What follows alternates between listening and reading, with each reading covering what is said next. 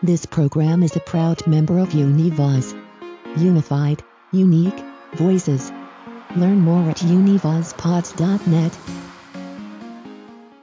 Hello, my name's Patrick, and I'm a Scream Queen. I'm a Scream Queen, and so are you!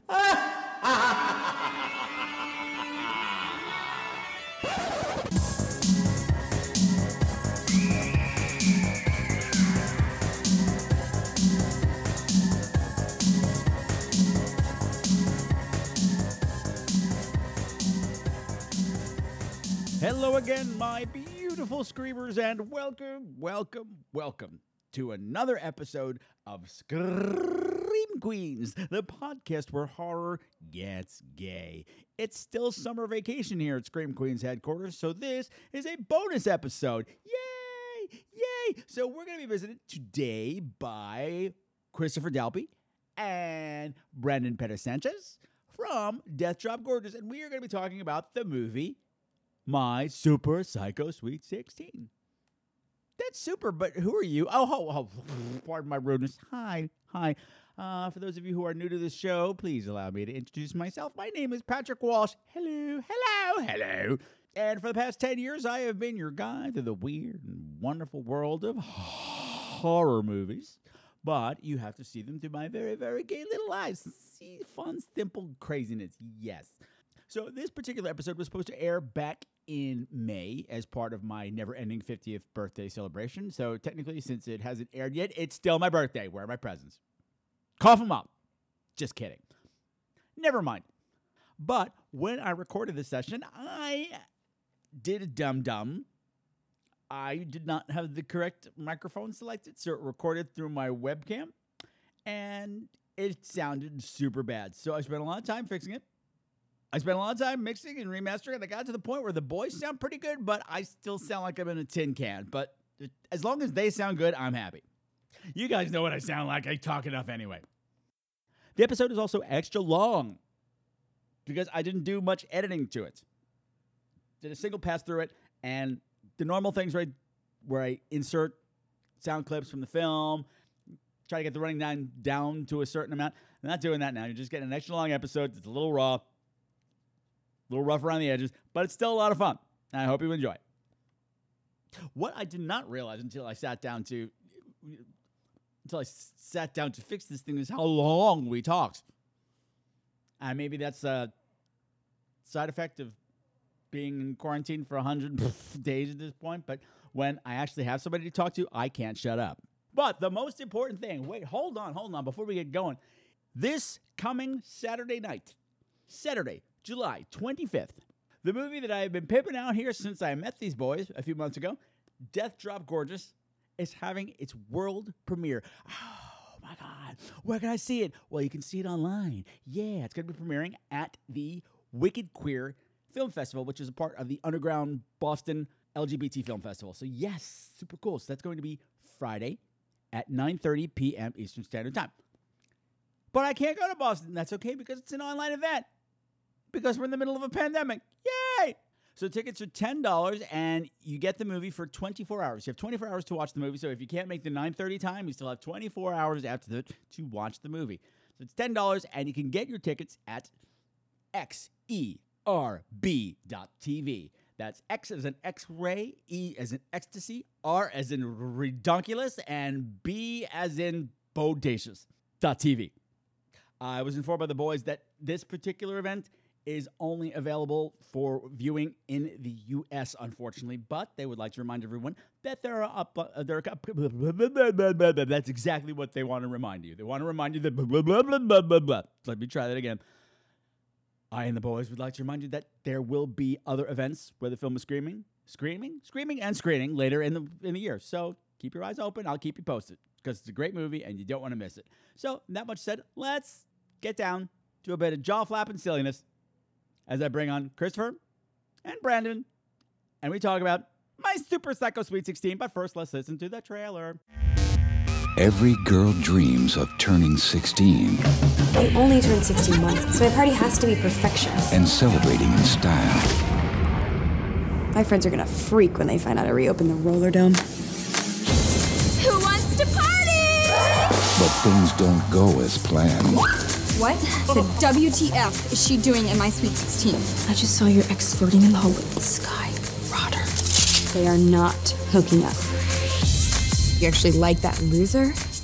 What, do you have serial killer fetish or something? The only reason Brigg would talk to a psycho like you is if he felt sorry for you. Madison's party is about to go from super to psycho.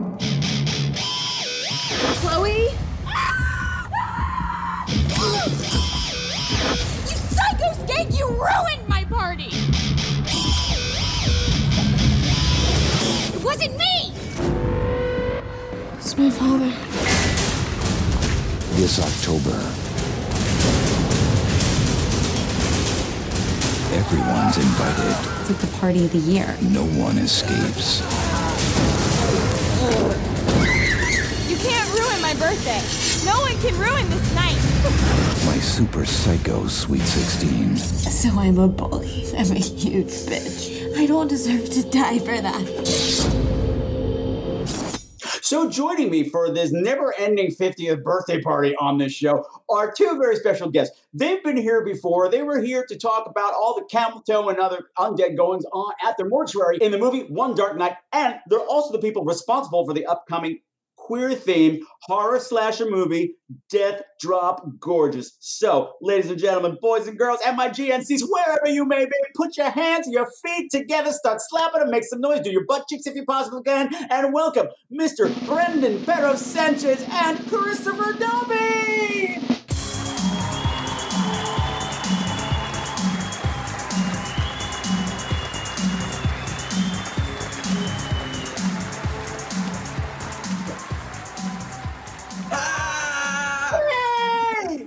Yay! Clap those Yay! hands. I'm so happy you're back, and I'm so happy the audience can't see your pit stains, Christopher Dalbey, because that was gross. Yeah. so bad. It's lube. Yes. Normally, Scream Queens is the place where horror gets gay. Now it's where it's going to get musky today, kids. Yes. I already forewarned Brandon who has to sit next to me. It's like 90 fucking degrees in Providence right now, and I've been sweating profusely, and I wore heather gray, which was a mistake. I love her work. I love her work. She's wonderful. Heather Gray. She's like, oh my god. So, hi, boys. How are you? Good to see you again. Nice to see you too. Yeah. You. This is our second attempt at uh, recording this episode, so I'm very happy that they came back. And so we, we won't really know what is edited out or taken from the last time we talked. Oh, you will. So I'm just going to unload it all on my Patreon listeners. They'll be like, oh my God, these people are horrid. No, everything was fine. It was my fault. It was my fault. It's one of those times that the cats and let go of the ship, but we're back again. So everything's cool, boy. Yes. We're happy to be back.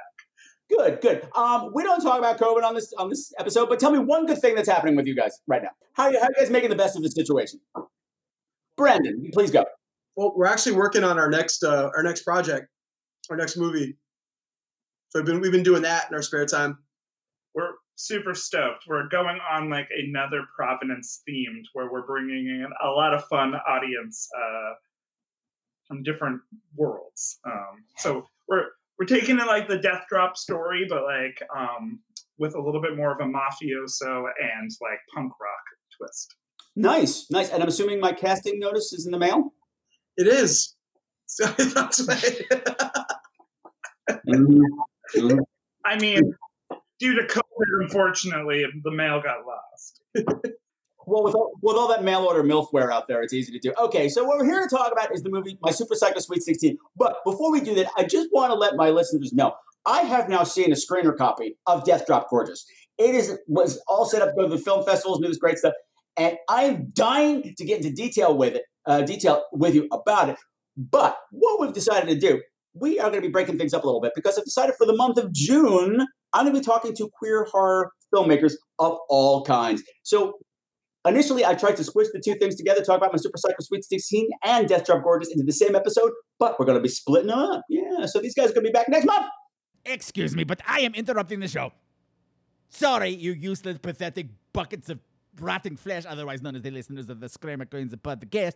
It is I, Flim, Flim, Flim the Gargoyle. Yes, I'm sitting here editing the show, and I just, I just can't let the. I- have to correct Patrick's lies. because this is the lost episode. Remember, he was supposed to come out in May, but now it's out in July.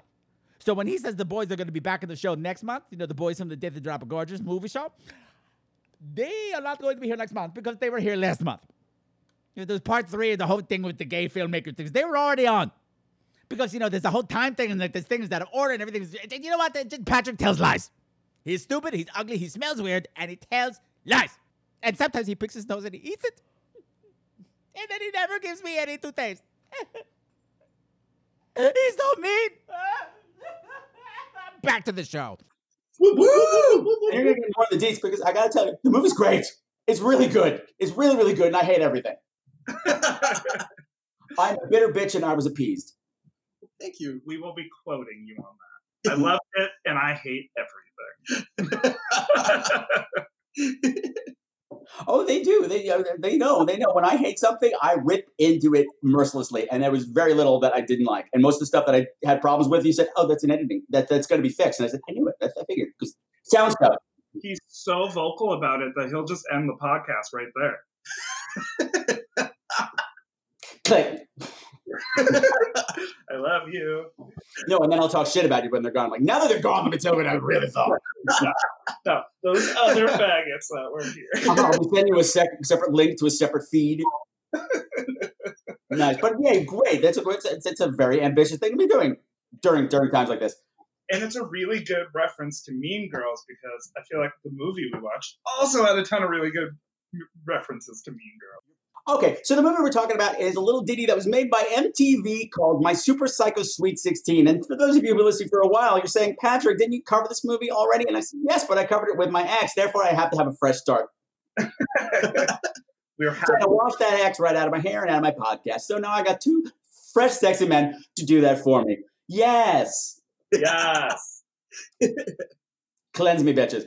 So, uh, since it is the Scream Queens podcast, we have that long-standing tradition. So, I'm going to say, Brandon, I'm going to nominate you to give me a nice, tight, 30-second back of the DVD plot summary of my Super Psycho Sweet 16, and the clock starts now. So this this uh, medieval themed roller rink um, was ran by this crazy guy who uh, started killing off the bad teens or that were putting cigarette butts out on tables and just being dicks. And uh, he killed them all in front of his daughter. And fast forward ten years, and all these uh, late 20 year olds playing 16 year olds um, in this high school. The really, really rich girl that everyone hates and she's super popular um, is throwing, she wanted to have her party at this, this uh, medieval themed skate rink that's now closed down since all the murders. Um, starts, uh, you know, gets.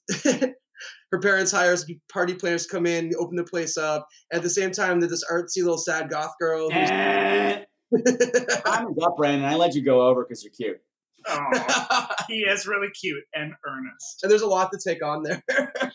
there really is. Yes, basically, yeah, exactly what he says. The Roller Dome was closed 10 years ago after a slate of murders of teenagers. And now the daughter of that murderer is attempting is going to high school and the rich bitches are one of them is having the queen of the rich bitches is having her sweet 16 party, demands the Roller Dome be open, and not surprisingly, the murders begin again. Bum bum bum. Now, Patrick, I don't want to be arrogant or overconfident, but I feel like I could do the plot in one and a half sentences. I want to say name that tune, but most of my listeners will be like, "What?" now, Christopher Dalbey, name that tune. What happens when MTV answers the question, what if we really did just kill all of these kids in my Super Sweet 16 TV show? Ding, well done. Well done. it's true. It's true. It's true. I mean, that show was designed to make you hate them enough to want them dead. It was a cultural phenomenon. It was a cultural phenomenon, and this gave you that satisfaction. And I think it did it pretty well for a made-for-TV movie. Now, did you see the um, spin-off movie, um, 16 and Super Psycho and Pregnant? Was she 16 super psycho pregnant on roller skates? That's the important thing. so she was not, I'm not interested. No, it's 16 psycho pregnant, naked and afraid. Print it, film it, it's happening. okay. So yeah, that pretty much sums it up. And um, this movie is not readily available You can't stream it anywhere. It's not really out on any of the uh, uh, services, and there's uh, no DVD print. It's very important for us to paint a picture with our words when we describe what's going on in the movie. It's almost like they didn't want us to ever watch it again. No, I, I brought this up last time. I like the spin-off show where they set uh, my Super Psycho Sweet 16. No, not my Super, my Super Sweet 16 in exile, where they sent them off to Africa and third world countries to like clean up donkey poop yeah. and cry. Wait, one more time. What did you Yeah, say? what was the last thing? They would send them off to Africa and other third world countries to clean up donkey poop and, and plow fields. And it was video videos of them in their diaries just crying all day. It was great. yeah. It was genius, and they had that coming. Like honestly, that was a gross decade of like weird, like Southern Californian teens getting Lexuses and like Hummers. Yeah. Oh, honey, I'm from Long Island. We copy that shit too. Everybody thinks they're in the Hamptons. I'm like, you're not from the Hamptons. No, Mm-mm. no. Oh, there were so many TV shows that were coming out during that decade. So, like, actually rewatching it was flashbacks to all of the television I did watch when I was in high school. Yeah, yeah. Monsters. They are. They are, and they pay because I have to say the the the, uh, the the Roller Dome that we're speaking of, as it was called, the Roller Dome, is it's got its novelty character, the Lord of the Rink, who comes out and does all your birthday parties and stuff like that, and that is the costume that our killer is wearing. And I have to say, the Lord of the Rink, I thought should have gotten a medal for cleaning up society. Agreed. Or at least, been, or at least been truly knighted. Yeah, thank you. The Queen comes over. I dub thee Lord, Lord of the Rink. yeah, I had like no problems with what he was doing. No, no, he didn't kill off a single person that wasn't an absolute menace. or parasite, awful, nasty person with no re- uh, redeeming quality. I will point out, and this is something I mentioned last time, but it, I meant it when I said it. Like, honestly, he was such a good killer with like a good motive and like a good like site to kill a bunch of mean teenagers in. But Yeah. why keep a bucket of them in a trash can directly outside of your office? Like, he literally seemed like he was asking to get arrested. Yes, yes. And those who haven't seen the movie, it, back in the flashback, you know, we, which is amazing. You flashback to the 1990s, and you know it's the 1990s because everybody was chumbaing while they were wumbaing. yeah, Yeah, that means everybody was everybody was down with OPP, and then and all they wanted was another baby. And It was like the most like unflattering, unsexual fashions and hair. Like just oh god, everyone was so boxy and baggy and shapeless and weird. Oh Yeah. Yeah. And the Lord of the Rink is called out to do a birthday party for a kid who's way too old and another brat. The, uh, what's his name? Uh, fuck, fucking fucking Craig. Fucking Craig is having his fucking birthday party. Never trust anybody named Craig. No. Except Craig T. Nelson in Poltergeist. You can bone him, but aside from that, that's not, that's not it. That's not the point right now. But it's this awful birthday party, and he treats, you know, he, he acts up, and he's just awful and disgusting. And then he has the nerve to break in with his slutty girlfriend Karen. Karen was Karen before Karens were Karen. Mm. This is when they were Kellys. and kills the two of them in a particularly gory fashion. That's when I really woke up. Yeah. He skewers, uh, skewers uh, Craig through the head with a broken lance-shaped pool cue and through the mouth, and it is really gory for TV. And I said, okay, I this is going someplace I didn't expect.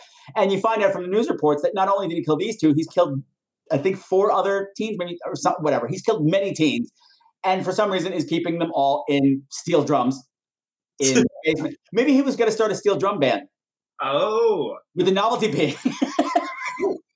Pat, Patrick, that brings up a good question because one thing we didn't talk about that I was thinking about was what was the programming at that roller dome like any other day? Was it like a crossover between a Renaissance fair and a roller dome, like roller skating rink? What other things doing? I think it was just the theme. It was the theme. It's it's actually a cute idea for birthday parties for kids, not sixteen-year-old assholes like Craig. I, I mean, Craig's Craig's issue really was not with the Lord of the Rings; it was with his father. Yeah. Yeah, that was definitely daddy issues. Thanks for spending five dollars on the shitty cake, Dad. Fuck you, Craig. I mean, it's no sushi cake. no, well, hello. Even the sushi, the first sushi cake wasn't the right sushi cake, but we're not there yet. Poor sushi cake. and know, but kids having issues with their cakes is really what this movie's about. As was my Super Sweet Sixteen. It was always an issue with the cake. Or the car. or the dress. or the friends who are attending. Oh my god, if it's the Lexus, I'm just gonna vom all over it, as our girl Madison says. yeah, so he's arrested, but the reason he's arrested is because his young daughter Skye witnessed the whole thing and called the police. She narked out her death. Yeah. I'm not convinced he was arrested though. Did he get away? Well, yeah, he did. He did get away. He said he was. They were being. He was being taken to his court appointment when there's a car accident. The car went over. The van went over the bridge, and everybody died. And his body was never found. Flash forward ten years. That whole thing. Where has he been this whole time? We don't know. We don't care. It doesn't matter. We may have been talking, or Wayne may have been talking when that happened. Well, it was during the credits. They only just they breezed by it. It was just news banter through the opening credits. Ah, oh, I see. Oh, we were We talking actually- during news. yeah. so we missed that. I'm just God like, damn it, Wayne! and essentially the dad was just living in that trailer directly behind the roller dome, is what I'm going to assume. Yeah. I think I'm guessing he was living in the Roller Dome. Oh, I meant it was abandoned. Yeah. It was abandoned. I mean, it's been abandoned for 10 years until Madison got her bitch ass in there and demanded daddy open it up. And even, even though it was a wreck, as she said, doesn't matter. We have lots of money. Bitch. It's her 27th birthday. Let her have fun. It's her 25th, 16th birthday. Thank you. Um, and um, uh, Madison, our, our bitch girl, is played by Julianne uh, Guill or Gill, Gill. I don't know how to pronounce her last name. And I think she's great in this role. she Yeah, she was awesome. she nails it. Really, she does play exactly the bitch that you want her to be. plus plus five. Like I think plus. She's like big plus because they don't try to give her any redeeming qualities. She's got nothing, Nothing. and Nope. she's not she's not Mean Girls bitch, which is funny. She's just mean, and she's got a little a little gaggle of bitch friends, and they're all awful. It's like the affluenza kids, like that kid that like hit the person with the car, then like they try to do that, like oh affluenza. It's like that's kind of those people. Yes, exactly, exactly. And in the midst of all this, we have poor Skye, the girl who had a rat at her psycho killer father, who's just trying to get through high school after this whole thing, and you know she's being taunted all these years for having a psycho for a father. She's just trying to fit in. I that that plot they deliver well as far as like explaining it, but honestly, the kids in school seem pretty okay with her. Yeah. she seems all right. Like other than the Mean Girls, like she almost gets it with the quarterback or whatever role he plays in football, or if anything. Um, she seems like she's pretty well adjusted given all of this. She is she is well adjusted, but yeah, she's not fitting in with high school society, nor does she want to, hmm which is fine. Well, because really, who wants to? We all know well, well enough that the high school those high school kids that ruled the school when you come to the twenty year reunion, they're going to be fat and they're just going to keep talking about that one football game. Yeah. Like these are their glory days, and they're going to be over real soon. Why associate with them? It's a freak show. It's a freak show, as our girl Skye likes to say. And- and, and Madison drives that point home by like delivering one of her super good quips, being like, "Listen, if you were to die, you would get like an inch in our yearbook or something like that." Like, like that. That was like her like level of macabre. Like you could kill yourself, and we'll only acknowledge you in the yearbook. It wasn't even that you, should, you wouldn't even get an inch in the yearbook. Not even a mention. No, because all of my bitch friends probably run the yearbook, and it's all going to be us. Yeah, We matter, and you don't. Fuck you. And then, again, who cares? It's the yearbook. no, but she is an asshole. Like basically being like, "We're not even gonna hold a candlelight vigil for you." No, no, she's like every every awful person rolled into one, and she plays it wonderful. And the thing I love about her performance here is that she's got a permanent permanent grin on. She's got that pageant grin plastered on her face at all times, even when she's being the nastiest as you could possibly be. And the reason this made me happy, because you know, I do I do research into weird things that these movies that I review take me down, these weird roads that they take me down. And did you know that the smile, its origins, is in hostility? No, No. Yeah, like if you go back to like chimps and baboons and early primates, the bear it's the bearing of teeth. Oh no, I do know this. I totally know. Yeah, it's a way of like um. That's why like chimpanzees they will wage war with those big old mouths. Yeah, yeah, and and Madison has that going on. Like it looks pretty, but it's not. It's threatening. Yes, yeah. No matter what you can do, you can't take the smile on my face because it's fucking armor. Brilliant. Thank you. She's an evil chimpanzee warrior. She's like passionate, but like kind of like trashy pageant Like if I had that, I don't know if I had that much money, I would not dress like I was going to the Cracker Barrel on like after my prom. That's um, not her fault though. That is 2009, where true. everything we thought like that's when all tube tops were sequins and Oh, all God. What a all nightmare. texture was faux leather and metallic. We were recovering from a world disaster after 9 11. Do you, do you remember? All, do you remember all the sequins purses? Like all of the sequins purses, that was a thing. That was a very much everyone had a sequins purse. No, it's, it's perfectly a perfect encapsulation of everything that was hot, hot, like, you know, hot, not hot, but but Paris Hilton hot. That's hot, kind of hot of that time period, as it would be because it's made by MTV. They got their pulse on what the kids want to be wearing, and are actually dictating what the kids are wearing.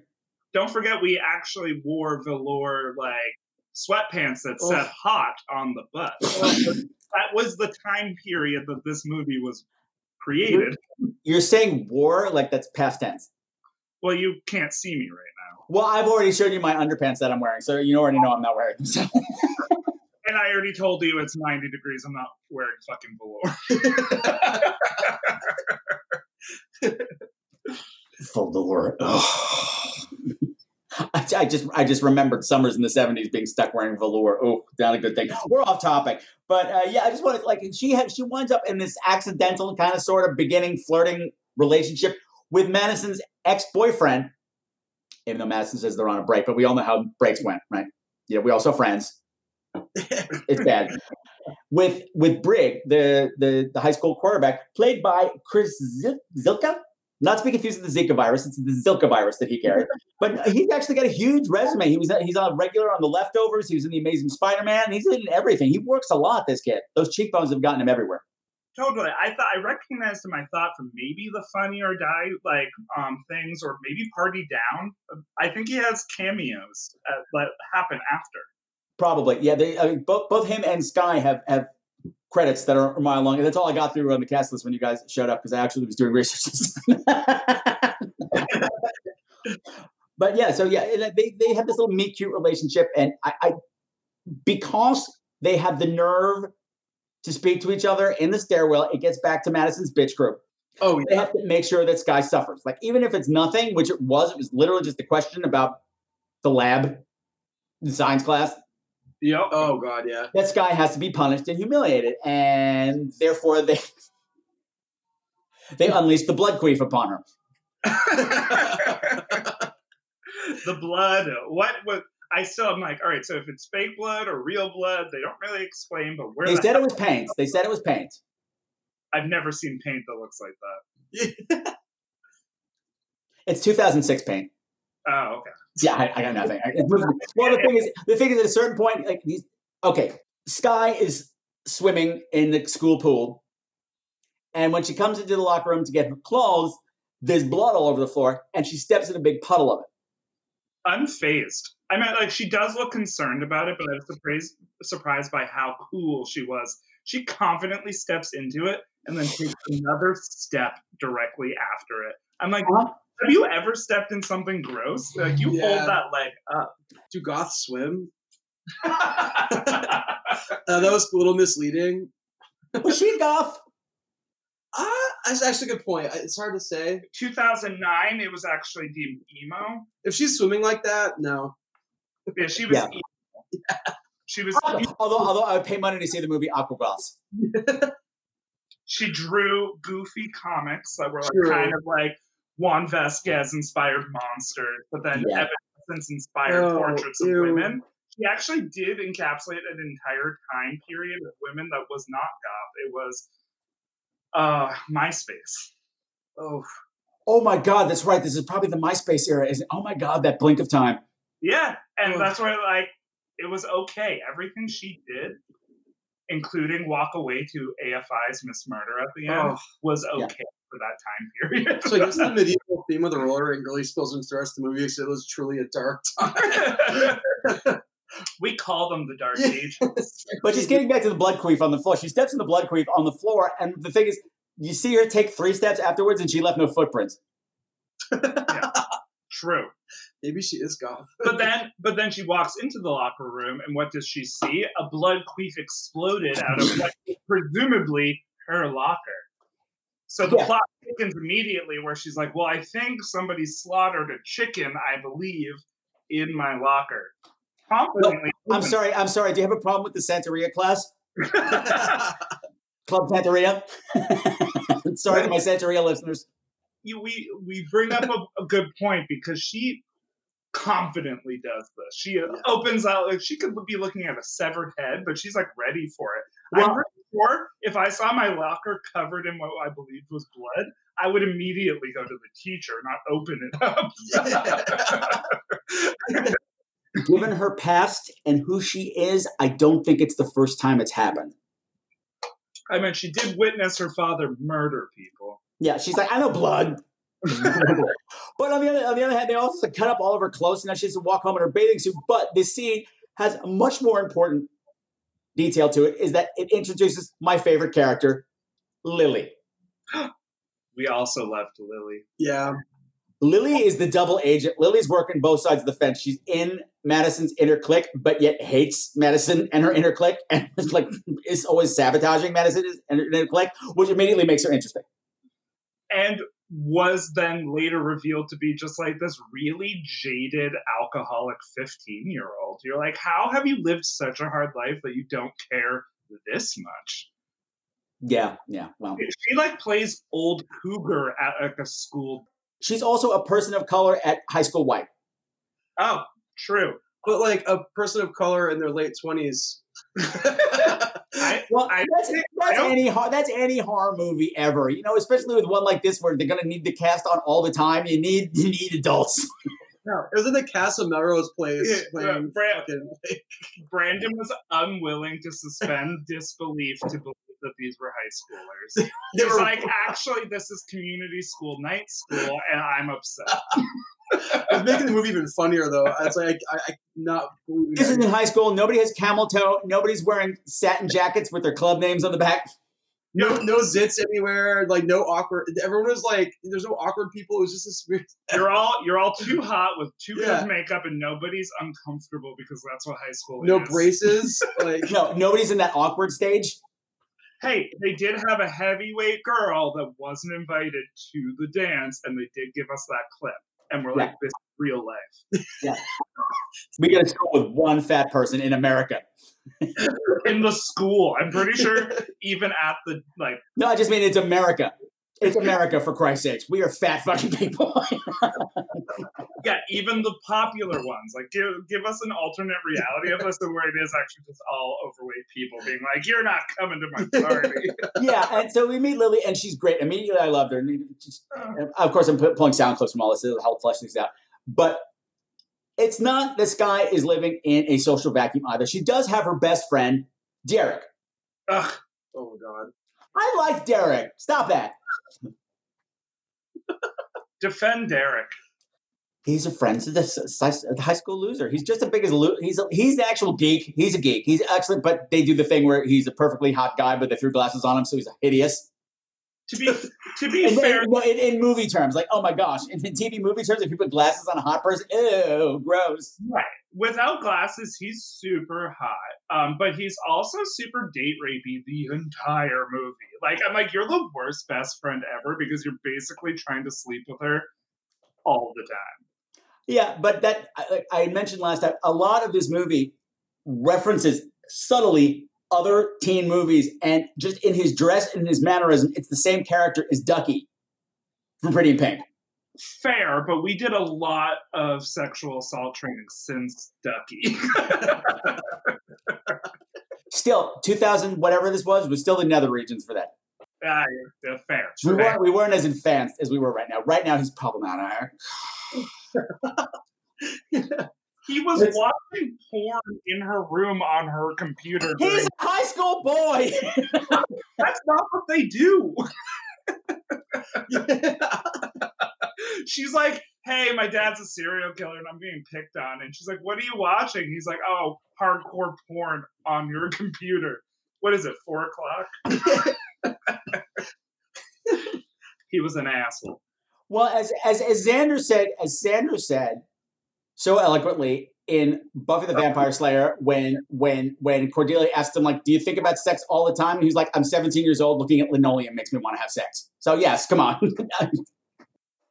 I'm okay. I, am I'm I'm I'm I'm I'm I'm I'm protecting the violator here, but you're right. You're right. Everything he said was inappropriate, but they had that kind of relationship where you can make. I felt that she was not bothered by it because she knew nothing was going to happen. It was just part of who they were. He she banters right back with him. Fair. And also, Xander is probably the most redeeming reference you could have given that character over, uh, I would say, over Ducky. Xander was like that. Yeah. He was also he was also in a crew of people. It was never just the two of them. but I'm with you. That that was a redeeming that was a redemption moment for uh, our friend.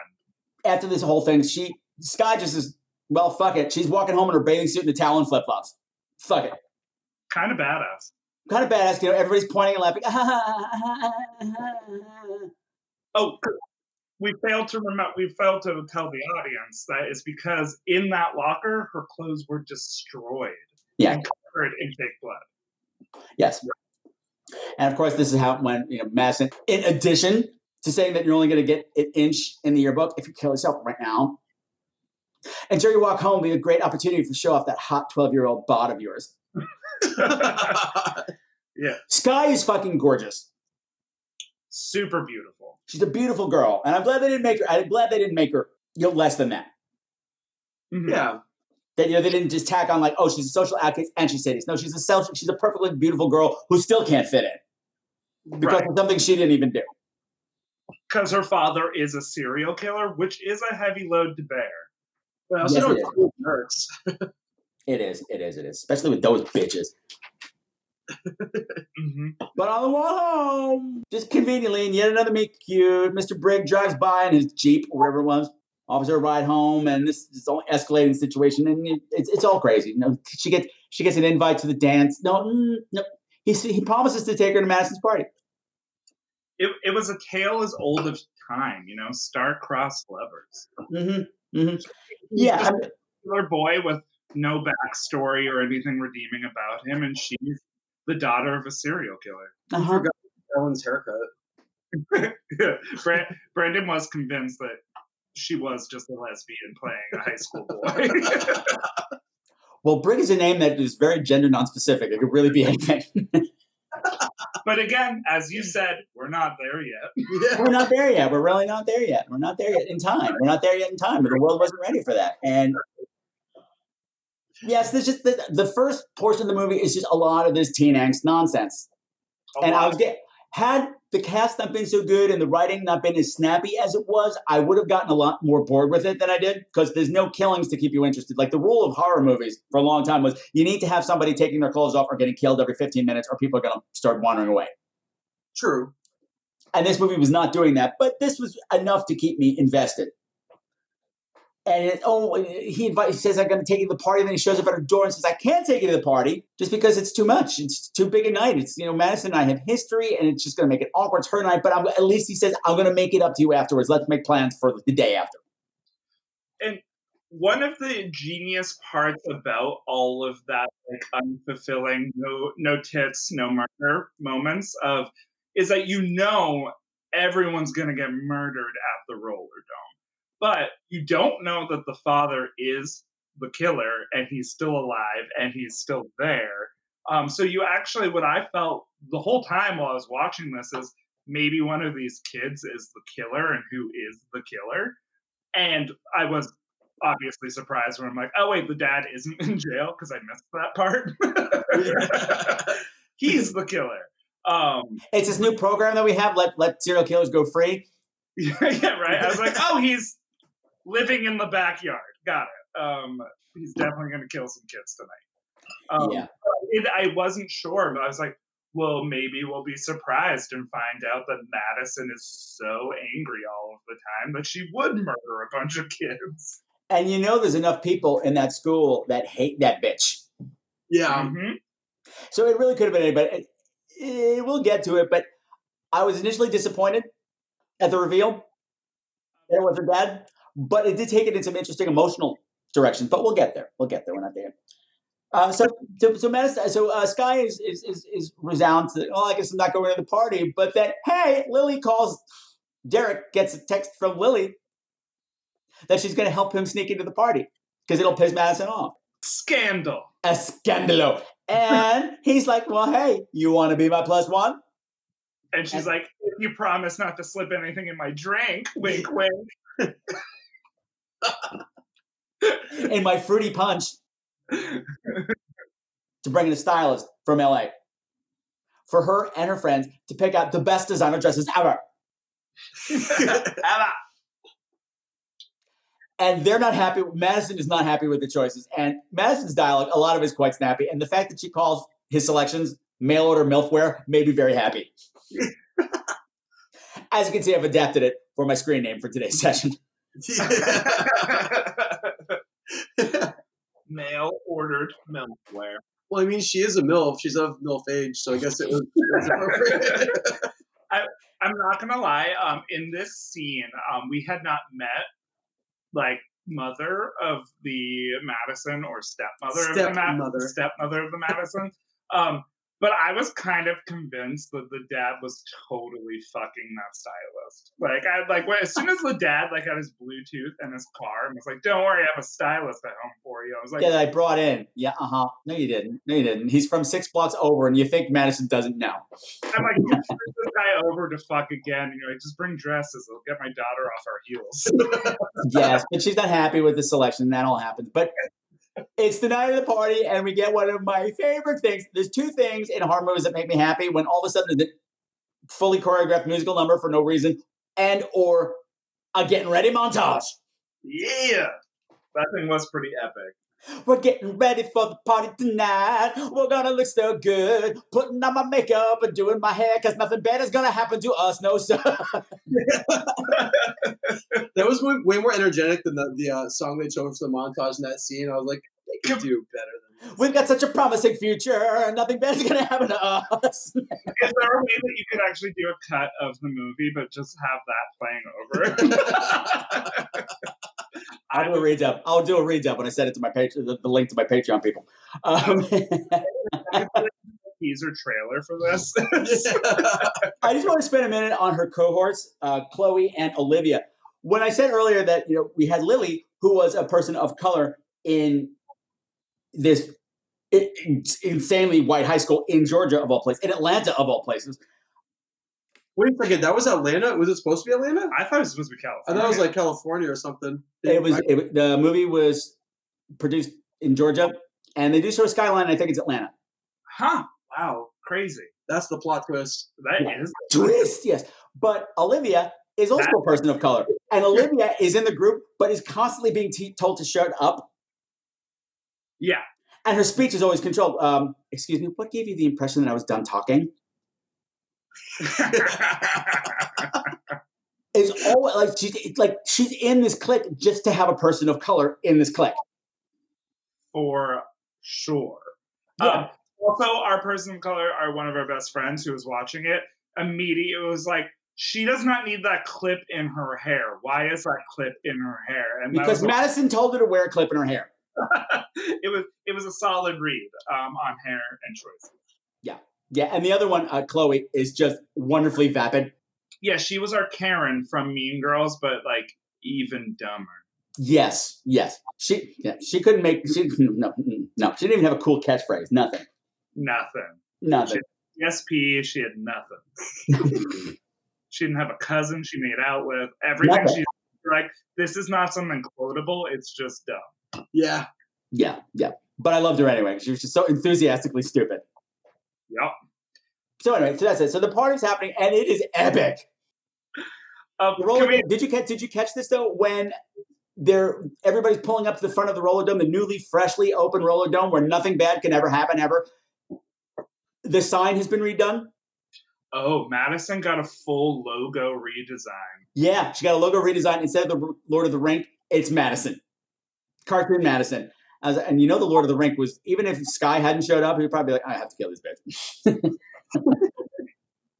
Nobody usurps my intellectual property. Thank you very much. Copyright violation. No, sir. Or it would have been funny if he changed his murder outfit. He's like, well, now if I'm a knight, it doesn't make sense. He's like, well, I guess I'll just dress as Madison and murder everybody. He's, he's dressing in all the cast off dresses from that pilot session. From that rack of MILF. Yeah. What? That was the Lord of the Rink? Now I'm the mother of the bride. Patrick, Brandon, I have to pee. I trust you to take it from here. You got it. You got this. You got it.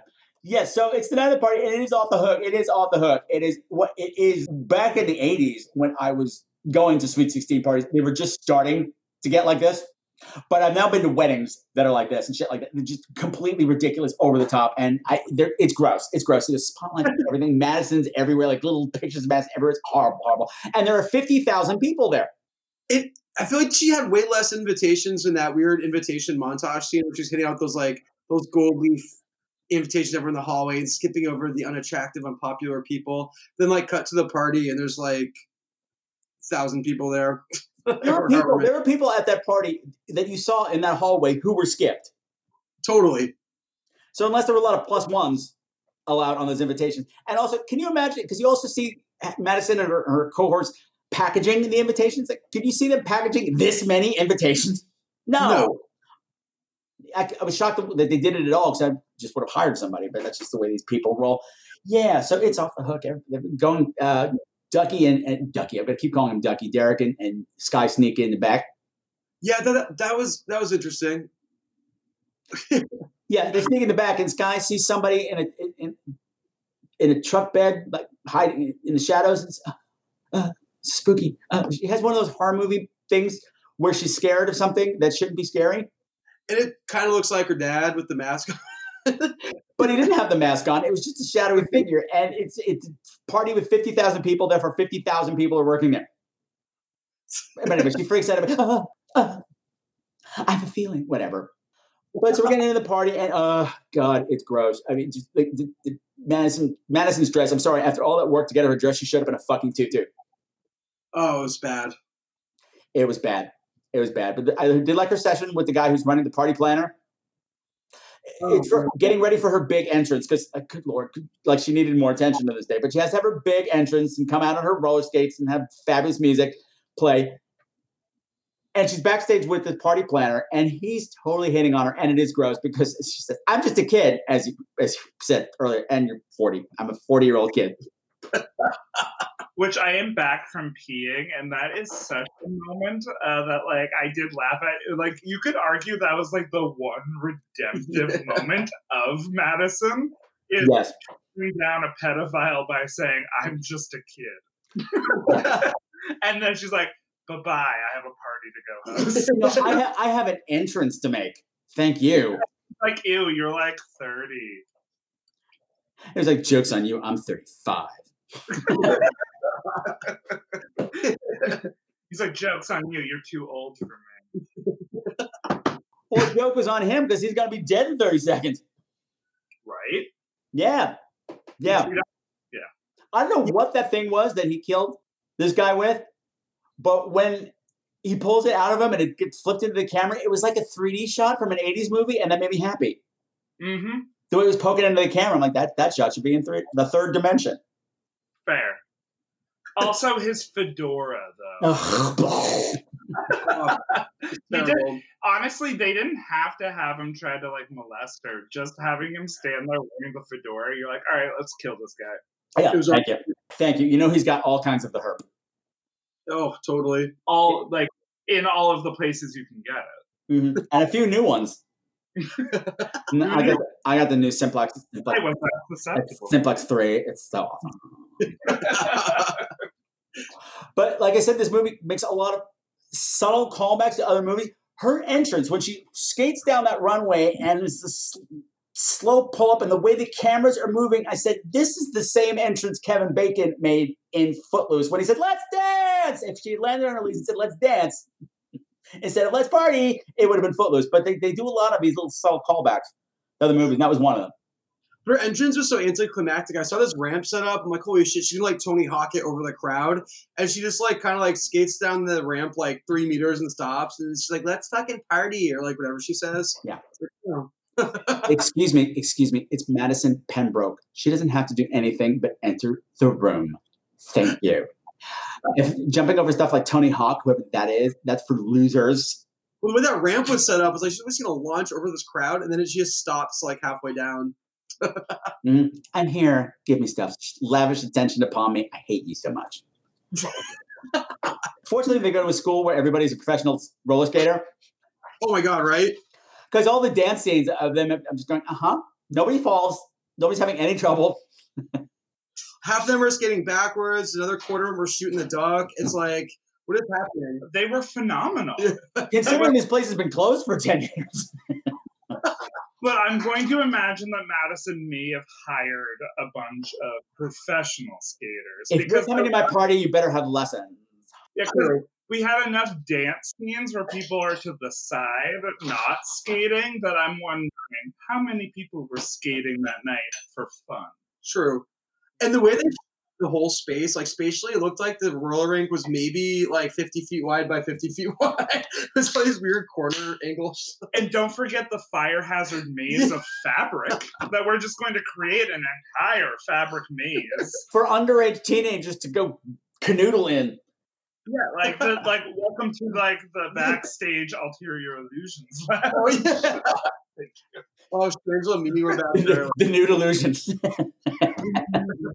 You'll never be Madison. Except you can hear somebody slurping backstage, making out with a boy. I love that she has to go pee, and then was like, "My instincts tell me I should walk through this fabric maze." Well, one of one of the unofficial Scream Queens wo- horror movie rules that I've noticed over time is when things get diaphanous, shit is about to go down. True. Yeah. Yeah. Whenever you have somebody fi- inexplicably all of a sudden let's wear a diaphanous nightgown that they haven't worn at any other point in the movie, you know shit's about to go down. True. Extra points if they're holding a candelabra. But I was like, oh, diaphanous, some bad's back there. It's a horror movie. But, And yeah. also a scene of like your boyfriend kissing somebody and then um, you getting to walk in on your boyfriend kissing somebody is every teenage girl and gay boy's fantasy to be like i get to have this emotional reaction so they did serve us they did serve us that moment where i'm like you're giving us all what we want Yes. be hurt Thank you for the permission to tear the house down with my tirade hmm on camera. Thank you. Uh, This is my Oscar moment. Everybody shut up. It's my Oscar moment or Emmy moment, whatever. I don't know what they do for cable. Never mind. The Like, cable- like, Ace this would be like, I really would like to join in. I never was really jealous. interesting It's like, huh. but did you ever have like an emotional relationship with somebody in high school Towards my senior senior year, I did, but up until then, it was reckless, weird sexual encounters and men and women. Fair. Um, and you can edit this out, Patrick, but I'm just going to offer a personal anecdote that, like, basically, no, I dated like a trumpet player when I was like 14, and I, like, I, You can stop right there. and we did have this. I did have this moment where I realized if he cheated on me, and then I would play like Joy Division. And it'd be like it'd be kind of like this in my head. Wait, Joy Division on trumpet? Yeah. No, no. Taps for you, motherfucker. Once the Mode was playing, like I murdered you in my brain. Yeah, yeah. Maybe I had a weirder childhood. Next topic. Next topic. Next topic. And I always like I always like to cast a queer lens over things, films that I cover here, in the hopes of finding something. And and and and and and and, you know, it's just what we do. And if it's not there, I'll force it. But I, I got that about you. We don't have any gay characters here. Obviously, we don't have any out gay characters here to to because we're not there yet. We're not there yet. They didn't realize that that all of those stylists could have been fun. Mhm. and your best friend could have been actually useful. Yes. Yes. yes. Had had Lily it, okay, Ducky, wa- uh, sorry, I'm gonna keep doing that. Derek winds up having a fabulous makeout session, which we don't really see. Uh, with Lily, he gets locked in a cage in the basement by some bullies who catch him at the party that know he's not supposed to be there. We'll come back to the bullies in a second. And Lily comes to let him out. And she's had a few, like she's boozing it up. And they've ever had a little meet cute where he sat next to her and, and instead of dismissing him immediately, she's like, "Mm, okay. And she's like, you know what? This is kind of fun. Why don't you get me another drink? And instead of getting a drink, he winds up getting locked up. She comes and finds him and lets him out. And she basically says, look, I'm loaded right now. I'm giving you the opportunity to make out right now because I'm finding you oddly attractive at the moment. This is a once in a lifetime opportunity, and he takes it. So good for him. Had he actually been like, okay, I'm really loaded right now, so I can't deal with you. However, I have my friend Lou who goes in like, hey. you, you know what? As you're describing Lily, I would I'm gonna I'm going to uh, beg to differ on your previous statement. We do have a gay character. We have Lily, and that's why we like her. She she hates all of her friends. She Yeah. drinks too much, and first chance that she gets to like fuck somebody in a basement, she takes. Yeah, yeah, yeah. Thank you, thank you. She's a gay character. Yeah. And the gays are like, we love her. We like her aesthetic. oh, I'm here for it. She Lily Lily knows that the nerds are knows you nerds usually know what they're doing. yeah. But wait, you said that you were forcing a gay character on this movie. Who were you forcing? Well, I was going to go on, out on a limb and say that Kevin, the main bully, who we don't spend a lot of time time with, is closeted gay because there's in that earlier interaction in the stairwell that I mentioned earlier, and I'll play the audio for it right by now. This whole gay shaming thing that they get into. It's like, oh well, you're so gay for break. I'm not gay for break. I'm not gay for break. And he, the way he freaks out about it is a little too much. And also later on at the party, he's supposed to be dating Chloe. Chloe keeps saying, "Where's Kevin? I haven't seen Kevin night." Instead of spending the night with gorgeous Chloe, who by the way is dressed like Roller Girl from Roller Boogie, hot. Lies! Lies! Roller Girl was in Boogie Nights, not Roller Boogie. Take that man's homosexual card away from him right now. Take it. Take it. Boogie Nights. But of course he doesn't know that because he never shares his boogies with me. I'm sorry, I'm just not doing good in isolation. I'm so lonely I had to poop in my own mouth the other day. Anyway, back to the show. hot, hot, hot, hot, with gold bo- uh, hot pants and a crop top. She's looking great. Instead of that, he's running around with his bully friends, the boys. But there was that moment where, like, I think even Lily tried to get his attention, and Yeah. Oh yeah, right. And he's like, no, I gotta go do this other stuff. Yeah, uh-huh. I don't have time for this. He's even trying to copy Briggs's hair. They had this cute little like lesbian thing going on. His you hair was too curly for the Ellen hairstyle. It was like kind of feathered, kind of like we all know this look. It was like very little Fair. Yeah, and he was and he was experimenting with that button up, but you only button the top button, so it just kind of flows out. Was that a thing? I don't remember that. I used to go to the lesbian bars a lot, and there, that around that time period, I'm not even kidding, because like I actually usually enjoy partying with lesbians more than gay men sometimes. No, I get Um, that. No, I get that. I love my lesbian sisters. Oh, me too. And the lesbian bar played the best music. They those girls knew how to fucking party, and it was a blast. But that haircut was definitely a fucking thing. Like, But this is also during because how old is Justin Bieber during this time? Because that was the Oh. thing. Like all lesbians looked like Justin Bieber for like two, three years. well, that was a little later. This was more of like this weird, like little fairy ish Okay. look because they were dressed like they all had the jeeps. They were like kind of like beach bummy, like look. Yeah, yeah, but They definitely had a Red Sox logo thing on their like the tri- the tire on the back of the jeep. maybe Um, dabbled with a puka shell necklace.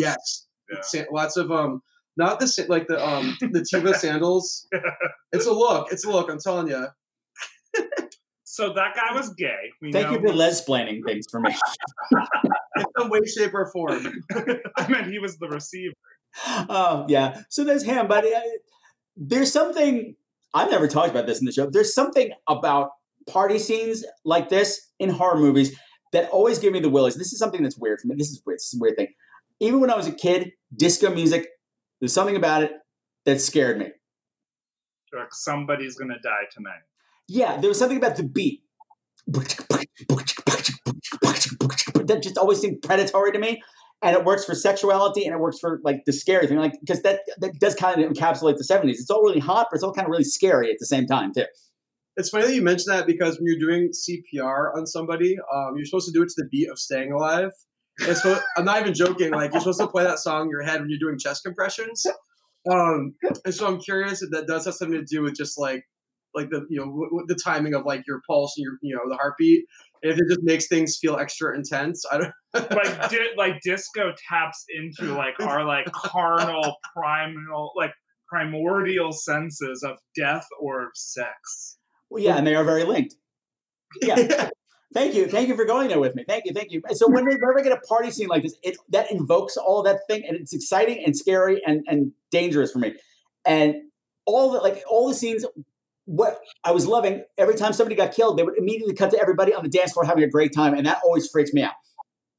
It gives me goosebumps in good and bad ways at the same time. There's a lot of that, and always, always in these movies, when the fucking strobe light comes on, is when I get really scared. Strobe lights have a moment, and I think specifically that moment of being beaten to a chain and nobody hearing your screams because the music and disco is too good. Just like the party goes on. Can't stop the beat. Yeah. Yeah. There is something horrific about being murdered in a room and nobody even paying attention. And that is a very unique way to kill somebody, is that everything's too cool to stop. yeah, yeah, yeah, yeah. Party's got to go on. And what we're talking about, and even like leading up to this, what happens is I, I, there's a lot of scenes where everybody looking for everybody else. Where's Brigg? Where's Skye? Where's Derek? Where's this person? Where's that person? All like all. Like the like you said, we saw the place at the opening. It's not that big, however, but they can never find anybody.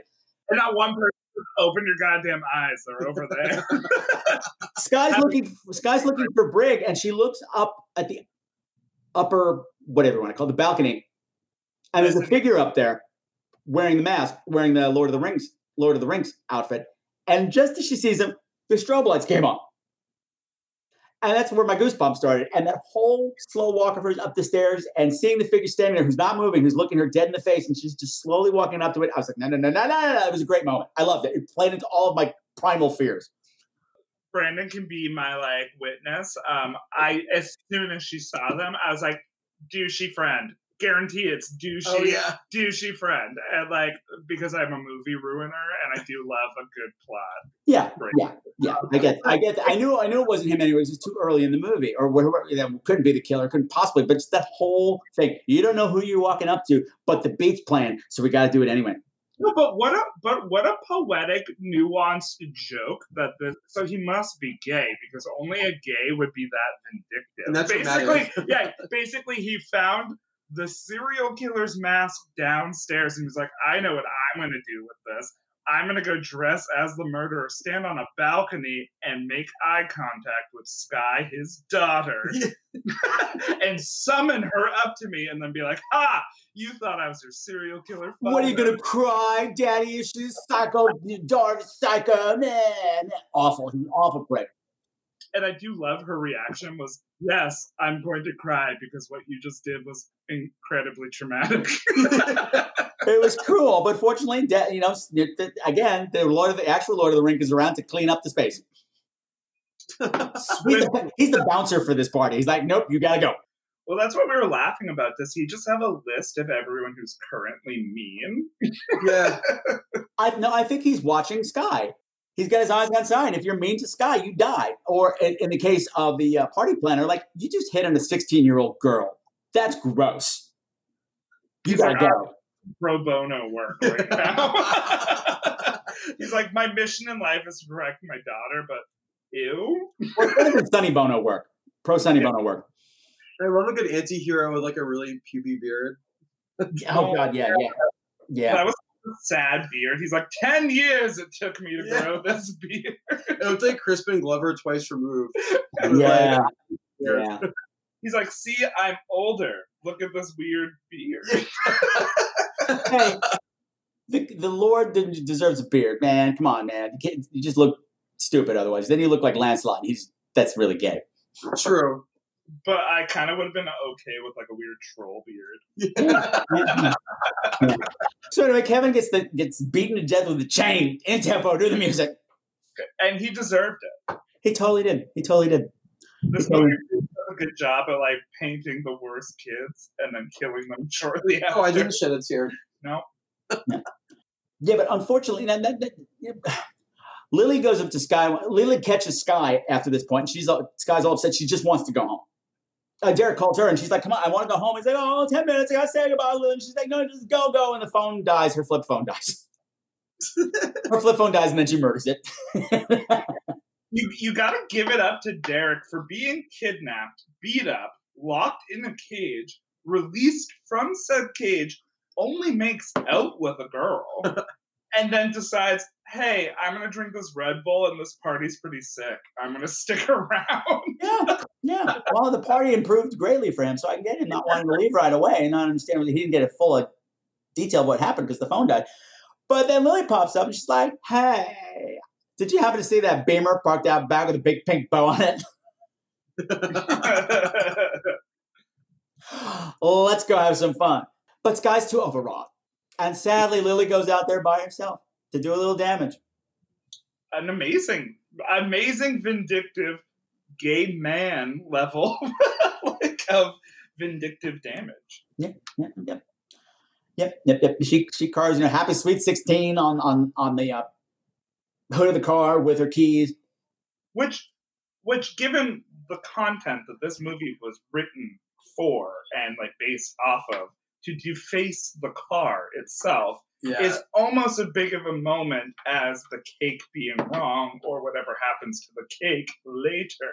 Oh, like yeah. the idea, they're like, we're going to take the two biggest moments of these episodes, the car Yeah. and the cake, and we're going to ruin them. I was just surprised she didn't carve happy six happy sweet 16 bitch on it because that really would have been more appropriate and would have been made worse. But it doesn't matter because Madison never sees the car.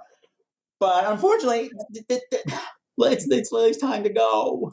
I mean, but she puts up a goddamn fight before she goes. She put up a hell of a fight, and I felt bad. This is like I I said to you guys when I first had you on, and I asked you about drop uh, Death Drop Gorgeous. Like, are the characters? Am I going to care when they get killed? I, am I going to have an emotional reaction? Am I going to miss them? And of course, you know, and I said you would cry. Yes. Yes. Did I? You'll have to find out. But um this was the one this was the one kill in the movie that made me go, no, no, gosh, gosh. And it's it's brutal, it's stark when it finally happens. At first, I was like, "Oh no!" But then it got really insane when she got her knees crushed into a wall by a car, and then ran off. And then the car passes her. Then the car ends up behind her again.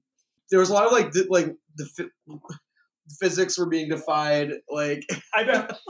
I to be fair though, I forgave the knee crushing. I did too because the chase was great. It was short, it was a short chase, but it was a good one. Yeah, and Yeah, I, for, yeah. I I forgave the knee crushing, and I even did not care that much about the car thing. I actually in my head was like, yeah, it just like whipped around or something. It's a sports car. I forgave it. Like I know I you're she's saying. in an alleyway. They're like, "Where did it whip around?" Because she would have had to go back. I'm saying her. I forgave it, Brandon. I forgave it. I moved on and was like, no, this is not about that. This is about maybe Lily's the final girl. Maybe she makes it, and I believe it for a second. She fucking kicks off her heels. She is barefoot running through an alleyway, and she goes, "No, fuck it, I'm gonna run upstairs." All of these things, I'm like, "Thank you. Maybe you actually will survive this and like be the best friend." Mm-hmm. And she gets up to the top of the stairs and look at all these weird spike things that don't make sense but actually work as a ladder. And she's like, I'll climb this as a ladder. Be like, you might make this. Yeah, yeah, yeah. And when he finally catches up to her and is pulling her down, and her hands are falling on, you know, going, falling to the next one, I'm like, ding, ding, ding, like one by one down that rung, was very unnerving. I'm like, no, Yeah. no, Lily, no, Lily, you gotta make it. You gotta make it. You gotta go and be out there and be a fabulous bisexual woman later on. But the, the one part I lost it though is that you could have probably just like shimmied to the other side of the ladder and then just kept running pretty quickly. So they had to like draw that moment out a little bit to be like, no, she's just gonna be dragged by the foot down the stairs. but she was the only like victim that didn't make sense according to the um you know, the Lord of the Rings uh, victims. Um, I don't know. I, th- I feel like you'd be cheering for her. I said we never really saw her be mean. So even if Lurky Lord of the Rings was like hovering and being like, but who at this party is giving my daughter side eye? Um, she wasn't one of those. No, she wasn't, but she did deface a car, and that's not nice. Oh, but then that makes him too moralistic that I'm like, you're no longer a relatable killer. True. you destroyed the monster's car. Mm-hmm. That makes you a goddamn hero. Yeah. car. Does that too. And and for like the and for like the actual killer to be like, actually, no form of bullying is okay, is a little too righteous for a child killer. 40 year old child killer. 40 year old children, rather. Yeah. Yes, yes.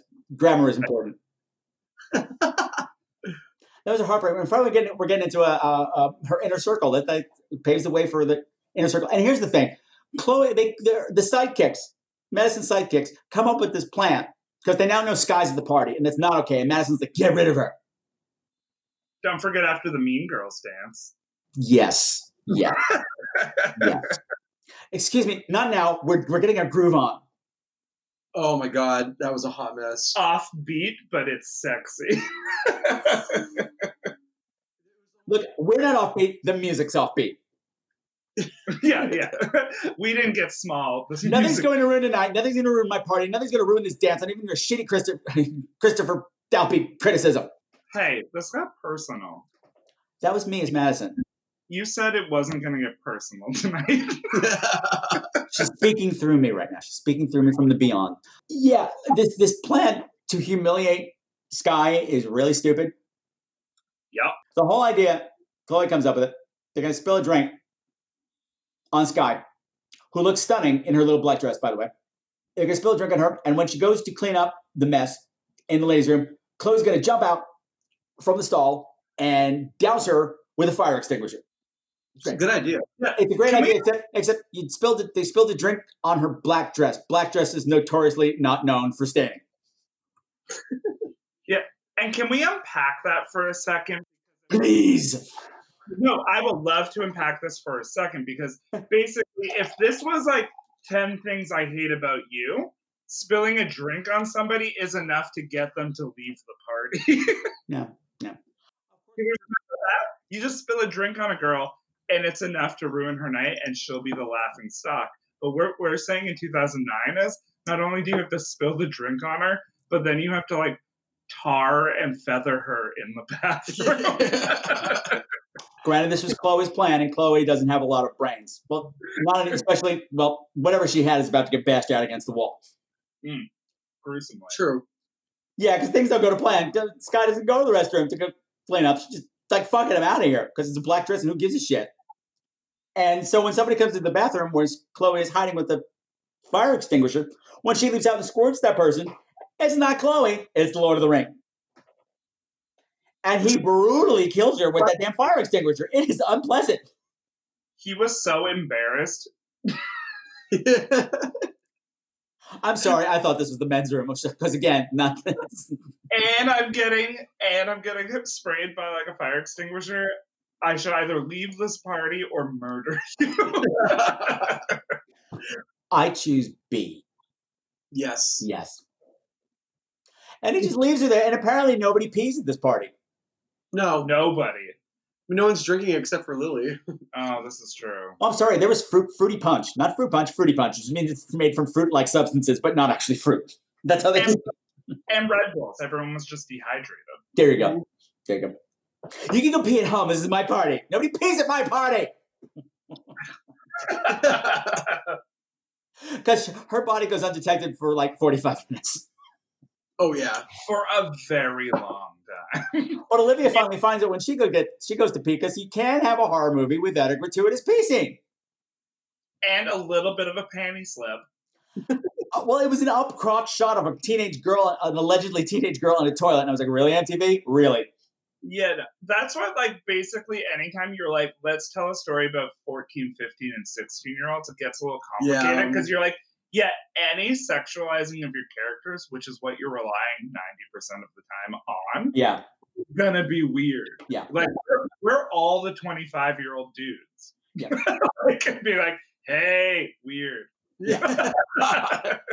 like even the fact that like at the party they had like presumably a child or an adult naked on the table being Oh, we're gonna come back to that. We're digressing. We're digressing. I still want to. I still want to come back to Olivia just for a moment because we skipped this entirely the last. Somehow we skipped this entire scene the last time, and I don't know how we did it.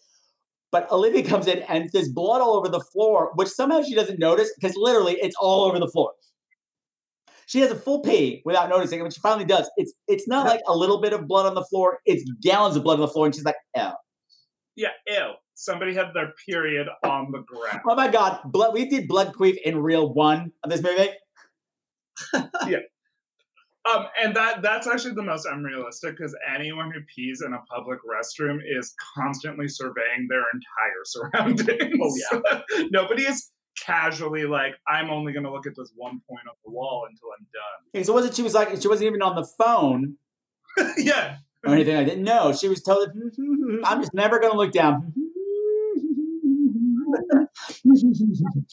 yeah, but she goes and she finds Chloe, and she this is epic because this we have to introduce the sushi cake because we can't talk about Olivia without the sushi cake. There's an earlier incident where the cake arrives and it's a giant piece of sushi that probably cost ten thousand dollars. Madison is not happy. Why is Madison not happy? Because it was the wrong kind of sushi cake. It wasn't supposed to be a cake that looks like sushi. It was supposed to be sushi shaped as cake. Which now we can we can just double back to, but because like Madison, you're doubling down because you already had body sushi, man. It's a lot of fucking sushi. You had body sushi on a naked man next to a chocolate fountain. So enjoy your Giardia, kids. yeah, and also it was probably hot in there. Like, how's an air conditioner from like an old roller dome? Like to keep that much sushi fresh while it's on a human body. Mm-hmm. Yep. Well, those who survived will have the food poisoning to remember this night. Worst party ever. Well, it would be great if the alternate ending was just that everybody got really bad diarrhea. Some sort of parasite. That that was actually Roller Rink's like full plan. He's just like, I'm not gonna kill anyone this time, but I'm gonna turn off the heat. Like I'm gonna turn up the heat. that party is going to turn it turn that party into a shit show. Literally. My super pretty sweet sixteen. ah, prepare, prepare, prepare. So while all this is going on, it's Madison's next big moment. She's being introduced again for like the 30th time at this party. But now she's going to be presented with her car, and her dad is giving this really long winded speech, and she's got that fucking pageant smile plastered on. And she knows she's, you can see she's totally not happy with anything she's saying. She's like, mm-hmm, mm-hmm, mm-hmm, this is not one, but two audience awe moments. Like I'm going to hold my chest, and this is a sweet moment. Honestly, the first time I saw it, I was like, "Ew." Second time I did it, they did it. I was like, "Oh, gross!" You're actually pointing out that this is like a thing, and like I was like, I applauded them for that moment because I'm like, "You're right." Yeah. Gross. Yeah. Also, the dad had like a Trump thing going on. He was like, I see a little of myself in my little Madison. And she's like, Daddy, can we get to the car? It was like, Yeah. I don't know. As a father, you probably don't want to see yourself in your daughter. Because that sounds molesting too. yeah. If, if you ever happen to rewatch it again, it's particularly this scene. There's a point where goes, and it was that time, around that time that you know I met your stepmother, and she came into our lives, and everything has been so great. And Madison just makes the barest suppressed face, But then there's like that like weird. no, like no, no. We, so Madison hates her too. Yeah. But then there's like the weird close-up shot of the stepmom who you've barely seen in the movie, and it's just like, let's put this really dramatic shot on the stepmom. You can see her twinkly earrings. She's like, "Oh, little Madison up there, kind of pose," and it's like, who the fuck is this woman? No, but I, She's I, like- lo- but Yeah. I, I, that I love. Like the handling of the parents were, they were the right kind of gross. That- yeah, oh yeah. Yeah, They were- stepmom, stepmom doesn't give a shit about this party or about Madison. She's like, whatever. I just married this guy for the money. Stepmom is like three pills to the win at this point. Like, And- Yes, yes. And that mom was expertly in such like a neon pink dress that you could spot her from the background every single time, which I actually thought was a brilliant move because you're like, I don't know this character, but I'm drawn to them. You, you know that she had taken all the pills that Meg Tilly had left over that, they, that they'd given her to go to the mortuary and one Yeah. night. Just to fuck that rich The guy. Demerol. She's like, I took all the Demerol that Meg, Meg did not take, and here I am. Great party. you blame her for that, though. Go to that kind of party. Great party. Yeah. my dad has worked hard. She was a Madison in high school and Yeah. worked her way to second top. Yeah. Totally. Yeah. Yeah. Totally. So, yes. So now the real sushi cake is getting rolled out. The cake that's actually sushi that's in the shape of a cake rather than a cake. They look cheaper than the previous cakes. Like, Yeah, but it doesn't matter. It's what she wanted. It had to be imported from Japan, so somehow they flew all this shit in from Japan. because they have that kind of money. They have the kind of money to make that happen. So now it cuts to slow motion, and I said, "This is another genius moment because now the two scenes are going to collide with Olivia roller skating, screaming out of the ladies' room, running, you know, trying to get to the crowd to alert them that Chloe's been killed while the cake is coming out in slow motion. Everybody's applauding in slow motion, and it's very similar to Carrie, like waiting for Nancy Allen to pull that rope. Is Oh, it going to yeah. happen? Is it not going to happen?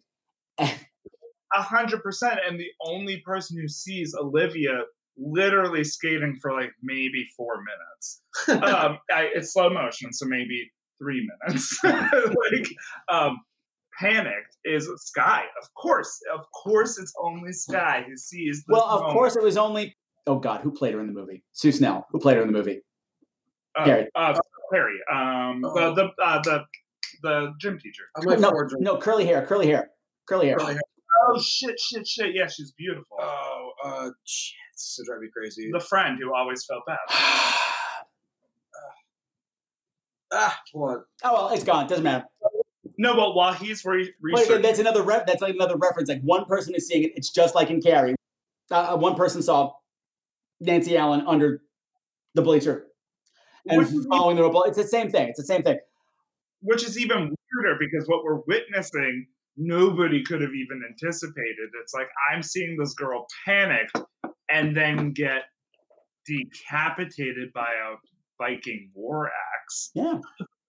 Yeah. But luckily, inertia's a thing, so that body is just going to keep rolling. That it was amazing. This headless body just skating across the dance floor.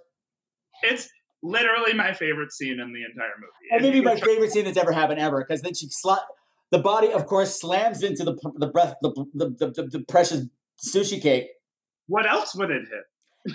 And before anybody could react, Madison, what does Madison scream? My cake! My sushi cake! oh, sorry. That was her concern. which was almost like honestly she's been so awful but not comically awful and that was the big point where she was comically awful and i did love it like it's almost like a all right you're witnessing a murder and you're still like but i'm still terrible It's a party. Go bitch, go bitch your head off the dance floor, which is a prom night reference at the same time. Head on the dance floor. um, I think that was our friend Mike's favorite part. Is basically like post decapitated Olivia hitting sushi cake. Um, Madison really like shines through with a bunch of character development because basically everything that is awful to her that happens immediately after, she has the best one-liners. Yeah, like she does. Everything that, everything that happens to her that's horrific, she responds immediately with a very Madison Primrose. Yeah, and they're not jokes. Nope. No, they're not jokes, and she's not playing them for laughs. But that's what makes them funny because it's perfectly in character. because it's so cutthroat. She Yeah. like really, really surfaces as somebody who I do not care about anyone else. yeah. So of course, now what what what happens as soon as that that body hits the cake? We've got Panic at the Roller Disco. Ah, oh boy, which would have been a better name, right? Yeah, yeah, and a more timely name. But I'm sure Panic at the Disco was like, no. They're like, we will sue you for everything that this movie is worth, which is about ten grand. So I'm going to call it. I, I should really. So now I'm officially renaming the movie "My Super Psycho Sweet 16: colon Panic at the Roller Disco." Yeah, and I'm officially releasing a new movie called My Super Psycho Baby, Sweet Baby. I forgot the name of Pregnant, it. six- Sixteen and pregnant at the roller disco. Naked and afraid. Patrick, Patrick, our lawyers will contact. and it's all it's, it's all with little people. Yeah. Well, we'll and work it'll be it'll be a hit on the Learning Channel. I also love a good panic scene, and this is a great panic scene. and everyone is very panicked and like uh, in a way that is so surprising to me in a way that like yes somebody was murdered but there is not necessarily like an active shooter in the room or anything on fire Still, that's it's fight it's fight or flight, man. Fight or flight. Survive the night, make it to the final reel. Those are the rules, man. That's how you get out of these things. Don't don't be standing around figuring out what's going on. Let's get the fuck out of here. And everybody does. but this goes from zero to I'm going to face stomp like Deb from Math. So Headless on Wheels is pretty frightening. Okay, I think it would be pretty horrifying if I saw it. I honestly think it would feel very theatrical to be like, I can't wait to see if this is a prop. yeah, yeah, like let's play this out because I'm interested in having cake one way or another. I'm gonna pick out the good bits of the sushi that are still untouched. Mm, mm, yeah. I mean, I would be like Madison Primrose. She never fails to throw a great party. This one is this is the second best headless decapitation party I've been to this year, Rich people are so crazy. as opposed to decapitation with head, which didn't make any sense. But I'll fix it in post. No, I won't. But anyway, what I like about the final reel of this movie is that it takes a dark turn. It doesn't go the way it normally would go.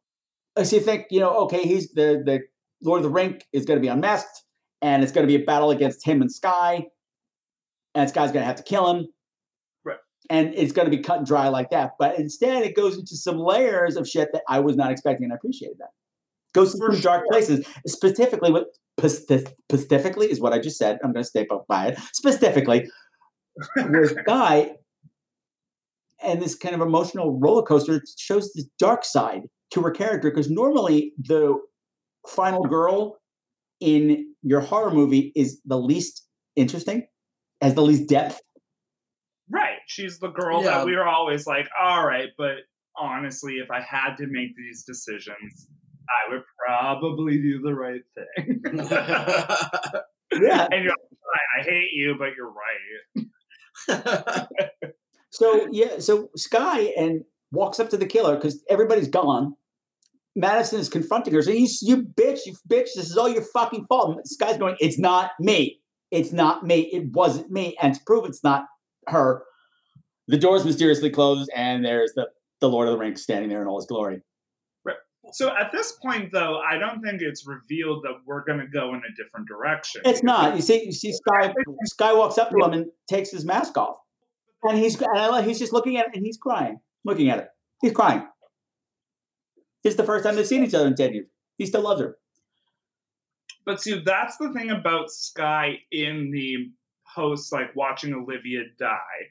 Every action she does for a good chunk of time is I'm going to protect people. I'm going to be the leader. I'm going to like wrangle people. Like she really does like like kind of present herself as I'm final girl. Mhm. And that is why I think that when it takes a darker turn, it becomes more dark because you're like, oh wait, you were helping everyone. Yeah. Well, the rules change because when she is trying to save everyone, it's not just her. She's trying to save Madison, she's trying to save Brigg, and she's trying to save Derek. wait, can, we, can you guys talk about Brigg? I mean, before I, w- I will say that if you think about it, it technically all is Skye's fault. I mean, she did snitch in the beginning. Has Skye not snitched? This is well, you know what they say: snitches get stitches. and rats get bats. And she's a little bit of a little bit of a rat and a snitch. and she, you know, I think uh, she's let her father do his thing, let nature take its course. I think Madison would have been fine. She got a nice, pleasant birthday party at the roller rink. She ends up agreeing with him at the end anyway. Yeah, she ends up agreeing with him at the end anyway. So see, like, Yeah. But yeah, but once it's just the two of them, or I should say the three of them, the rules change. Wait, wait, we can't speak over Brigg sacrificing himself. oh, Please Talk about. enlighten us. Enlighten us, Christopher Dalbey. Ah, I was secretly across the room pouring a drink. I will run back and be like, no, I love that moment where basically she's just like, I am stuck with my worst enemy and the boy I love. I'm going to save them both. And so she's running them upstairs. And what does Madison say? Why did we run upstairs? Yes. Which was brilliant. And then Briggs says, Don't worry. You guys keep running. I'll save us. Like, I'll stop him. And what does Madison say? Okay. Oh. and leaves. And then Brigg totally does get thrown off a cliff, uh, or the the banister. Same. Um, again, these are like it's like a shot for shot, basically Madison being kind of your hero as the worst. Yeah. Like I we were anticipating us all to love this moment of her. Basically, they see Brigg get crushed on a table, and Skye go, "Oh no!" And then what does Madison say? He's dead. Let's go. Yeah. I'm like, actually, actually only like a like a ten feet fall, and it was on a table. He's probably okay. Well, Madison's playing by one of my favorite Scream Queen Survivor rules is that you can't save everybody. or anybody. You know, when you when you've got those final girls, they're like, no, we have to go back and find this person. We can't leave with that. No, that bitch. No, no, no. They're all dead. Go. You're just gonna get more people killed. Go. Madison's Madison's scri- granted she's all about herself at this point, but she's subscribing to that in her own way. And I appreciate that. But uh, Madison breaks up the little meet cute that her Skye and her dad are having, and Lord of the Rink takes her and bangs her head off a table, which is great. And when she wakes up, her and Skye are tied up in the basement of the roller dome. Clearly, they're both going to get murdered. So Madison, she's only left to. We need to work together. And so she gives a very great plea to Skye about this is how you and I are going to survive your psycho father. Uh-huh. It's a good lengthy lengthy plea, and it's a good plea. And Skye just looks at him and goes, "He's standing right behind you." which is actually kind of amazing. It was amazing. It was amazing. It was because they didn't they didn't telegraph it at all. You didn't see him behind it. It was great. It was great. And she's like, "You're an idiot." And, and Skye really did look like I, I'm kind of over this now. Yeah, she does. Yeah, she does. She does have that whole feel. And Scott and Madison once again. Well, wonderful scene. Wonderful scene where you think that the Lord is going to kill Madison right then and there. Instead, he throws the knife on the table, hmm or into the table, I should say. It says, "Skye, kill her." What do you Madison, Madison always gets what Madison wants, but tonight she's going to get what she deserves. Ooh. which leads to Madison's plea, which is again is wonderful. Pleading for her life is wonderful. The tear face mascara running down the face, which I always love. I always love, even- especially when the person isn't wearing mascara to begin with, and they have it anyway. I love it. I love it. it just happens. she does offer a legitimate plea of yes i'm kind of an awful person but i'm not a murderer of children Or adults pretending to be children.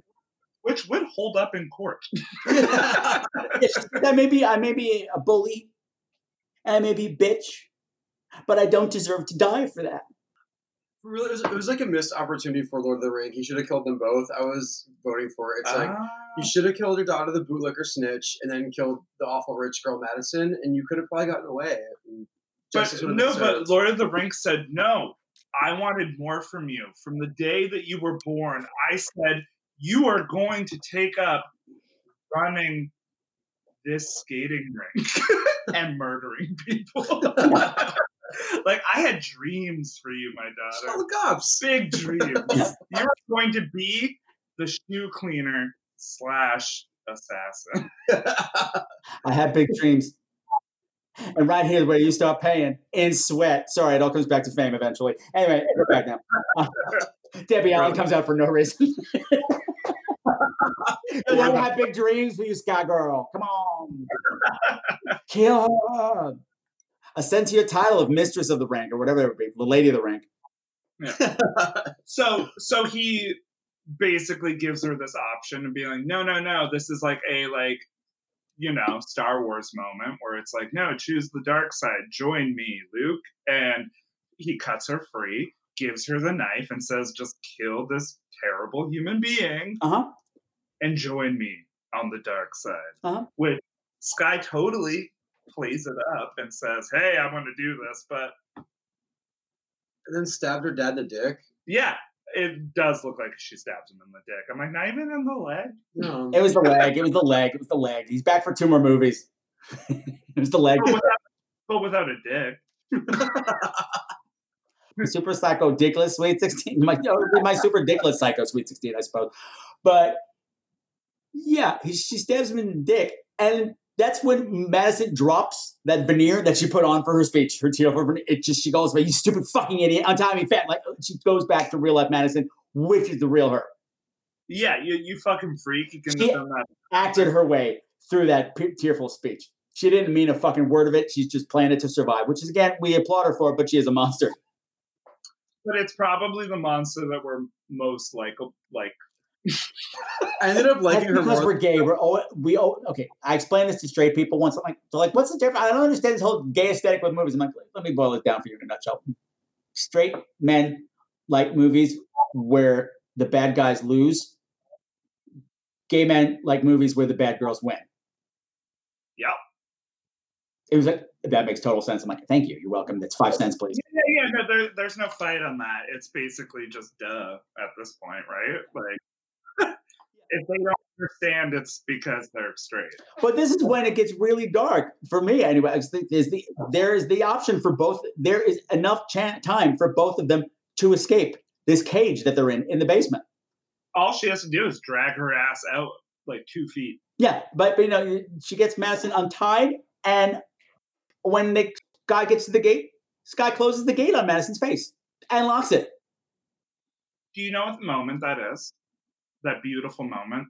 Just walk with me on this kind of slightly drunk tangent. Mhm. Um, death becomes her. Meryl Streep is balancing on a like step about to fall to her death, and she says, "Hey, help me!" And he tries to help her. So, and then what does she Fired, say? fired, fired, fired, fired. Is that not right? Yeah, yeah. I'm sorry. You have to say it again because I have to edit it to take out the ringing telephone. Oh, oh what part would it be the best to start the anecdote? She's hanging on the edge of the staircase.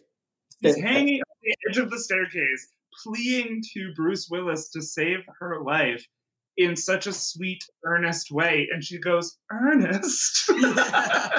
and and then she goes, Hurry up, or something like help me. Oh, What yeah, does she yeah. say? What does she And say? she says, "Hurry up." You're like, sure. you idiot, or something like that. And it's in that moment he's like, you know what? I am gonna push you. is that not that moment? yeah, it is that. It is that. But but but Bruce Hero Bruce Willis wasn't the hero of your movie. Skye is like we've we've we have the emotional investment in Skye that she has a certain rules of behavior as a final girl that she's supposed to behave. You don't survive the movie by condemning somebody to their death deliberately on purpose. Which is because I don't know if we said this clear, made this clip that she locked Madison in the cage with her father, knowing hmm. damn well she's going to be dead in thirty seconds, and she is. So Skye is just as responsible for this death as the Lord of the Rink is. Can we talk about the theatrics of her father? Of I'm not only while I'm stabbed in the leg, I'm going to cut this girl's throat and then give her a party hat and light a candle and then escape. Well, I, I'm with him on this because the party hat covered that awful clip-on tiara that she put on. Ah, yeah, sure. That was a fashion crime. He's like, you know what? They're going to be taking pictures of this and they're going to go into the police annals. I got to give you something better. There you go. There you go, honey. And we, and we didn't even talk about that earlier with like we hated the clip on, we hated the teased hair. Like basically that like kind of get ready scene had the worst teased 2009 hair ever Oh. that they edit out later where her hair is like nicely curled. Mm-hmm. Mm-hmm. I know that's not part of like Sequitur, but I'm sorry. This is this is Scream Queens, the podcast where horror gets gay. We often spend hours talking about people's hair and, and costumes. So those, the, these things are important. good. Then I needed to slide it in then because we didn't say it earlier. Thank you. Her hair was awful, and somehow it got fixed. Like somewhere, some gay got it. So, They're like, you can't be in the movie, but you can help. I, she did it herself. Oh God. Oh no, no, no, no, no, honey. No, no, no, no. There you go. Fixed it. You're like, gross. What were you going for? Bedhead? Yeah, yeah, yeah. And so it's all over. Yeah, Madison's dead. They killed Madison. The party's over, and the, it's a nice slow motion shot of Skye walking out of the roller dome. But uh, Derek is is running up to her like, baby, baby, baby, baby, baby. Can I put it in you now? That's not what he says. I don't know what he says because there's no dialogue. But but she just keeps walking. She keeps walking. Doesn't even acknowledge him. Gets in Madison's car and drives the fuck away like a boss. oh shit. Oh, look at that. Was that something? Uh, to seven o'clock applause, which the Nazi across the street has ruined by buying an air horn. No, this actually worked. Your punchline so good? Yeah, I actually, actually, thought yeah. you had some sound effects you were after. No, no. Um, okay, I'm just gonna. Okay, round of applause for the. For the letters. Okay. No, this asshole has encouraged like Nobody comes, nobody goes out and applauds anymore because and I, when I call him a Nazi, he is a Nazi. He went to he went to jail for it. Huh. He runs the condo across the street, and um, it was all in all the papers because he was holding all these tenants that live in this building who are all seniors and immigrants hostage, basically. Like the whole lobby was painted with Nazi paraphernalia and like the Statue of Liberty, but with like Pocahontas lynched from instead of a torch and shit like that. And you know, if you got behind on your payments or did something he didn't like, he'd break into your apartment and draw swastikas on things. Where in New York are you? I'm in Queens. I'm in Queens. But yeah, he got out of jail and now he's got an air horn and he just blares it the whole time and he can't hear anybody applaud and he's ruined it. I hate him. We can talk off air about this. yeah, that one's more involved. Yes, yeah. Just Google Sunnyside House of Horrors. You'll find the whole article. Yeah, it's crazy.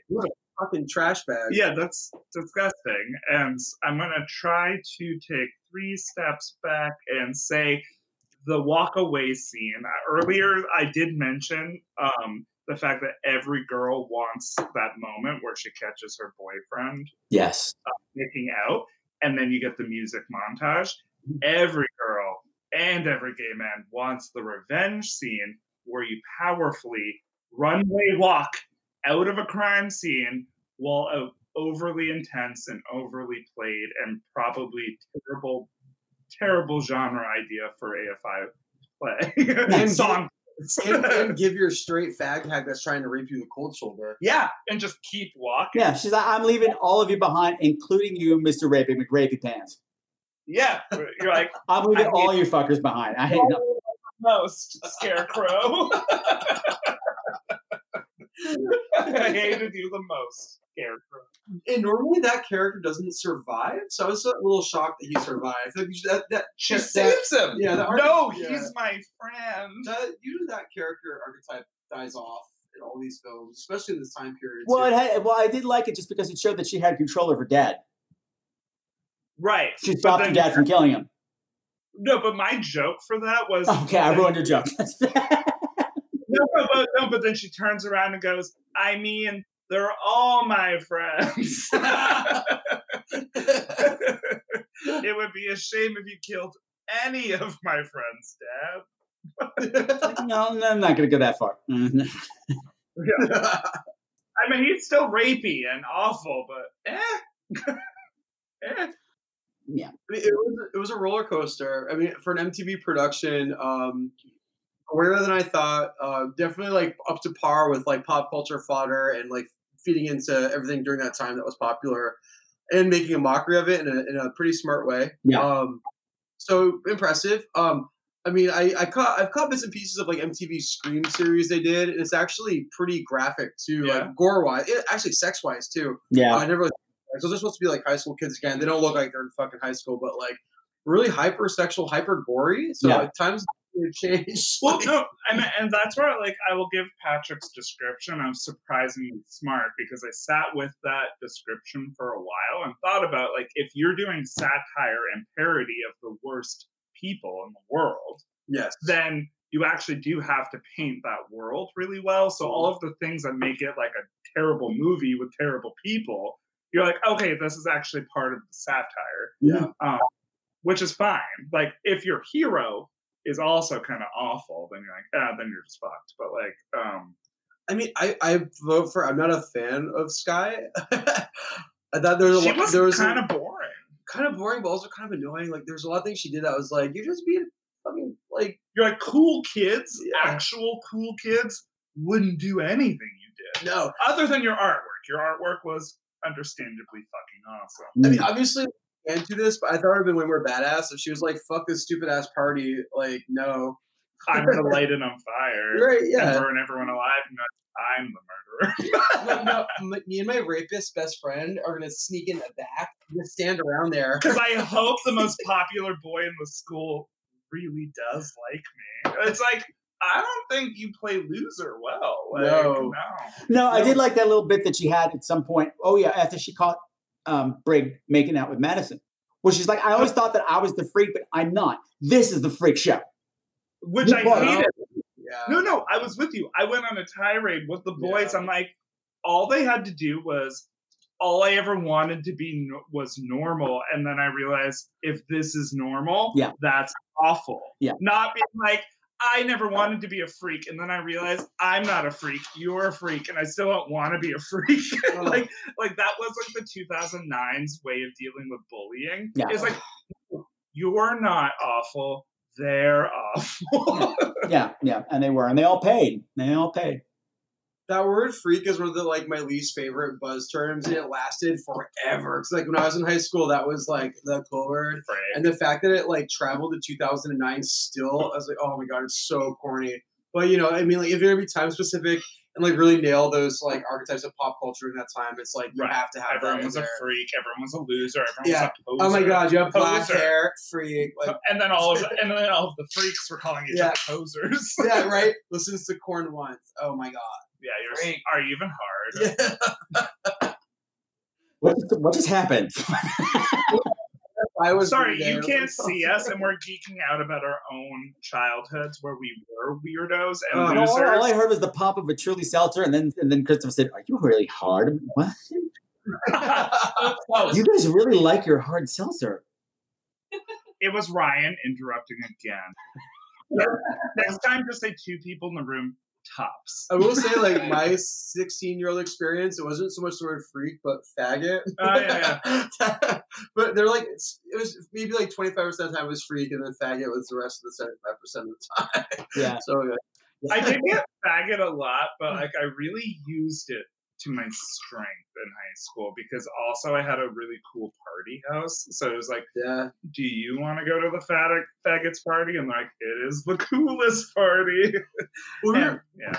we were in like in that same boat too, where we were like we wanted to like demystify that word. So I'm like, go ahead, call me a faggot, blah blah blah. Like all my friends were like bi at the time and goth and punk and crazy, and like we just we just ended up like that's the best you can do. Like yeah, so it was kind of fun. Well, like every other gay dude in New Hampshire during the early 2000s, um, I had an army of anime bisexual lesbians.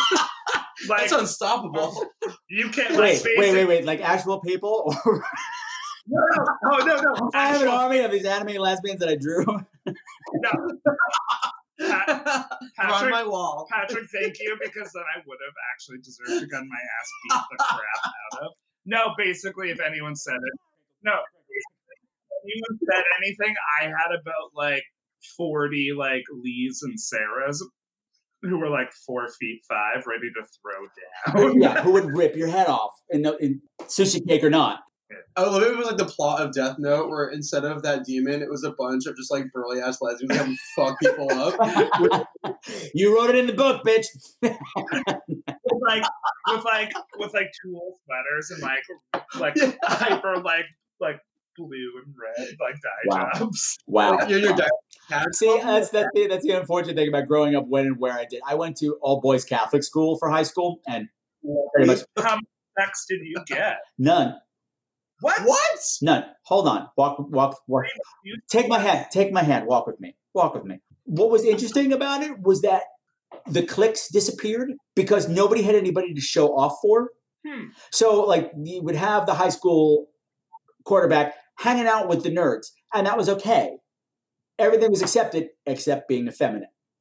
Aw. And I did some nasty things to survive high school. However, after high school, almost all of my friends from high school have since come out as gay. And in the interim, I've had sex with three of my former teachers, That's Fuck fuck yeah, yes. yeah, no. Kudos to you. none of Uh, whom recognized who I was. It's like a it's like Kill Bill, but like that list. You're like, I'm gonna go fuck these You like, teachers. you like this? Is, this is my hit list 32. And it would have been four. It would have been, it would have been four. I had the opportunity to go for four. I'm gonna. Uh, come on, come on. I you were vulnerable. It was there. I, had a- I did I. I It was- give this session a D. We've done great.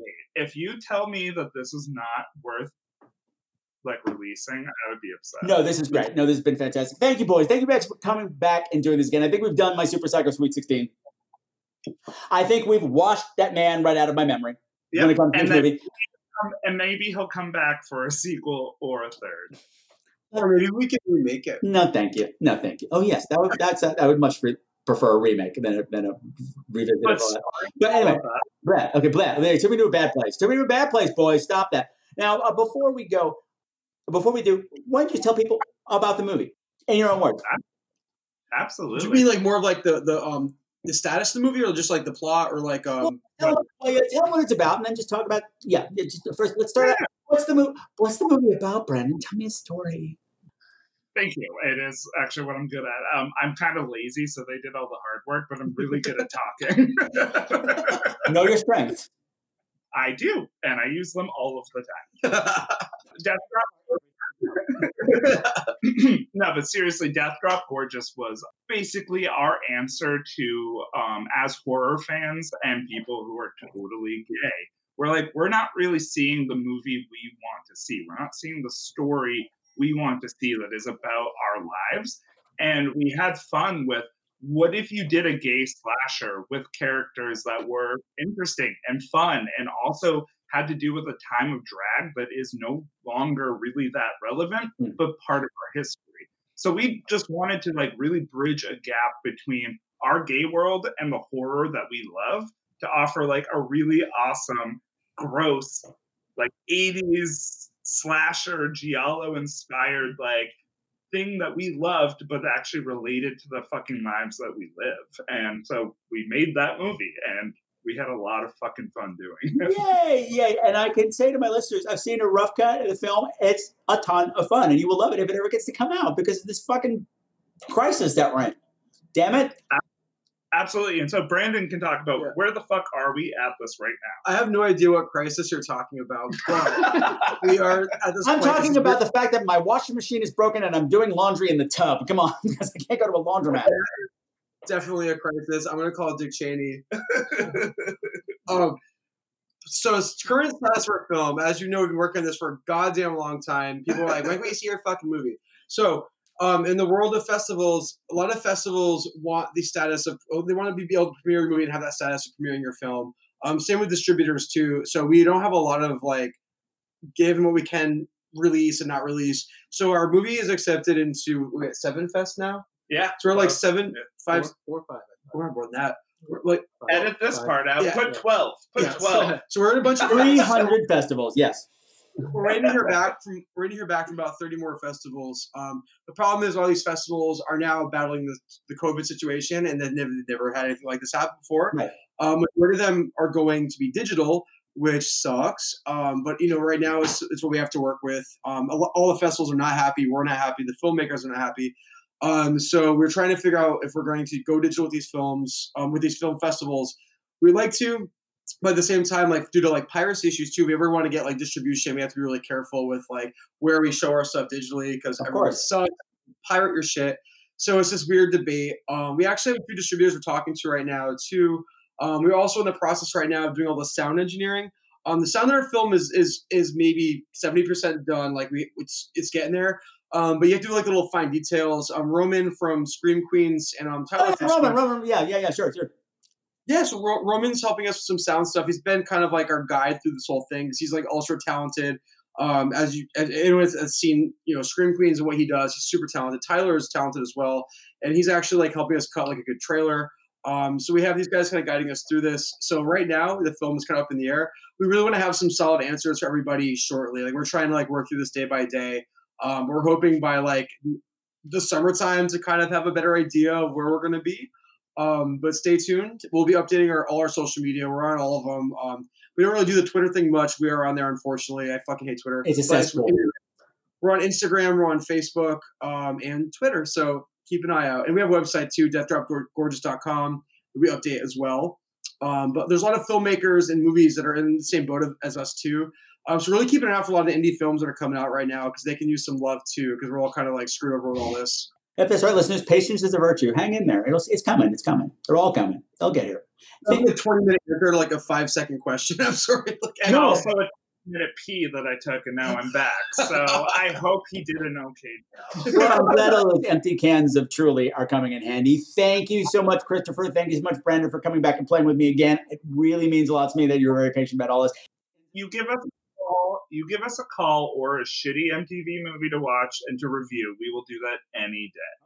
But I also do love watching movies, so keep this like weird, obscure mm-hmm. recommendation thing going. And if you just want to hang, We can hang. Hang low, sweet Dalbey down.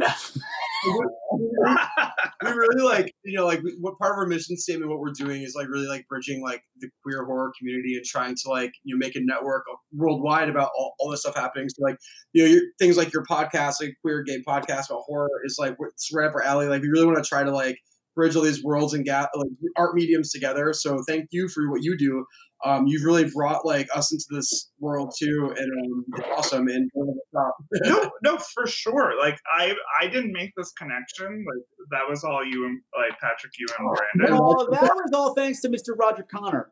No, but yeah. Oh, he's he Roger's so awesome. sweet. He's Roger so made the sweet. intro. Roger made the intro to Brandon. Oh God! Did you say Roger's in jail? No, Roger. Yes, Roger is in jail, and he also made the intro. this guy called the cops on him. we we saw his posts. Um, no, I mean I love that because genuinely, like podcasts have never been my like forte. I do I do love talking, not necessarily listening. yeah, as as evidenced in the movie. Oh, exactly. I was like, read the room, Bob. Read the room. But you know what? they- You know what? They, we're gonna have to save all this for the actual talk about the movie. So let's wrap this up. Thank you again, boys. It's been wonderful having you here, and we'll talk again real soon. Maybe even sooner than you think. Good night. We love you.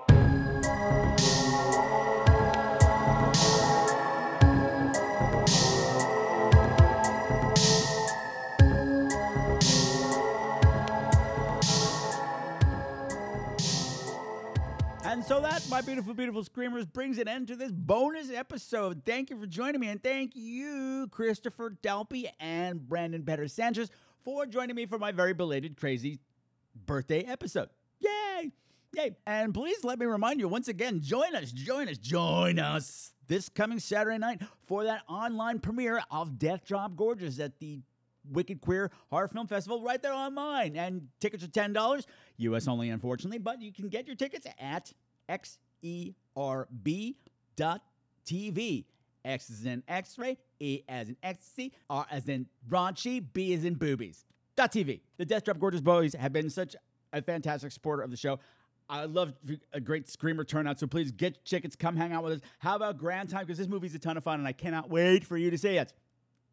The link is right down there in the show notes, so there's no excuses. Get your tickets now, because apparently they are preaching, uh, getting close to capacity. Get your tickets now. Do not wait. Did I pronounce capacity right? I don't even care anymore. I even, I'm surprised I can't even speak English anymore. This is like the most I've talked.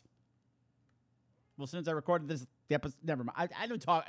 I don't know what I'm saying. Wrap it up, Patrick. All right. So I hope all of you are having as good a summer as 2020 is going to allow you to have. I hope you're having fun and keeping safe. And I want to leave you with a little bit of uplifting advice. Okay. So as you all know, I'm in New York City. Things got really grim here with a 8,000 deaths a day, 8,000 plus deaths a day not too long ago. More trucks running down the streets. Horrible, horrible, horrible. We're down to zero deaths a day for several days now. So those rules that I've been giving you from Dr. Fauci himself work. We as a community, we banded together, we took this shit seriously, we wore our masks, we kept our distance, and we stayed home when we could. We washed our hands. Like crazy little raccoons. We washed our hands. It works. Don't let anyone tell you differently. I know things are going crazy elsewhere in the country and things look grim. Stick to the rules. They work. Keep your head if everyone around you is losing theirs and just follow those Scream Queens, Dr. Fauci golden rules. Life is almost returning to normal here, and it can happen by you too. And for those of you in those heavily affected areas, my, I, I, my heart is with you. I know what you're going through because I've been there. But you can turn it around. You have the formula, use it. So next time, my beautiful screamers, you're getting another bonus episode. This time it's the birthday episode for Allison Nowacki. Remember, I promised her that I was going to watch that CM Punk movie that she's just been foaming at the mouth about. And I said, okay, fine. No, fine. It was my birthday present to you. We will do it on the show. That's going to be coming up next month. And that movie is The Girl on the Third Floor. It's on Netflix if you want to check it out and play along at home. So you have that to look forward to. Although it's really odd that Allison Nowacki, of all people, made me watch a movie that had no boobs in it. What is the world coming to? I have no idea. So until next time, my beautiful, beautiful screamers continue to make the world a creepy but safer place. I guess I don't even know how to end the show anymore, but never forget that Scream Queen's golden rule. If you forgot it, I'll remind you. And if you know it, say it along with me. Fight or flight, survive the night, make it to the final reel, wash your fucking hands, wear a fucking mask, keep six feet apart, and don't forget that I love you. Talk to you soon, babies. Bye.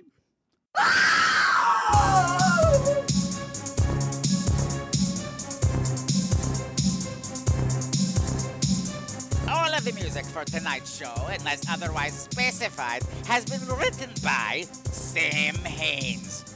Can find all of his music at www.bandcamp.com. Bitches!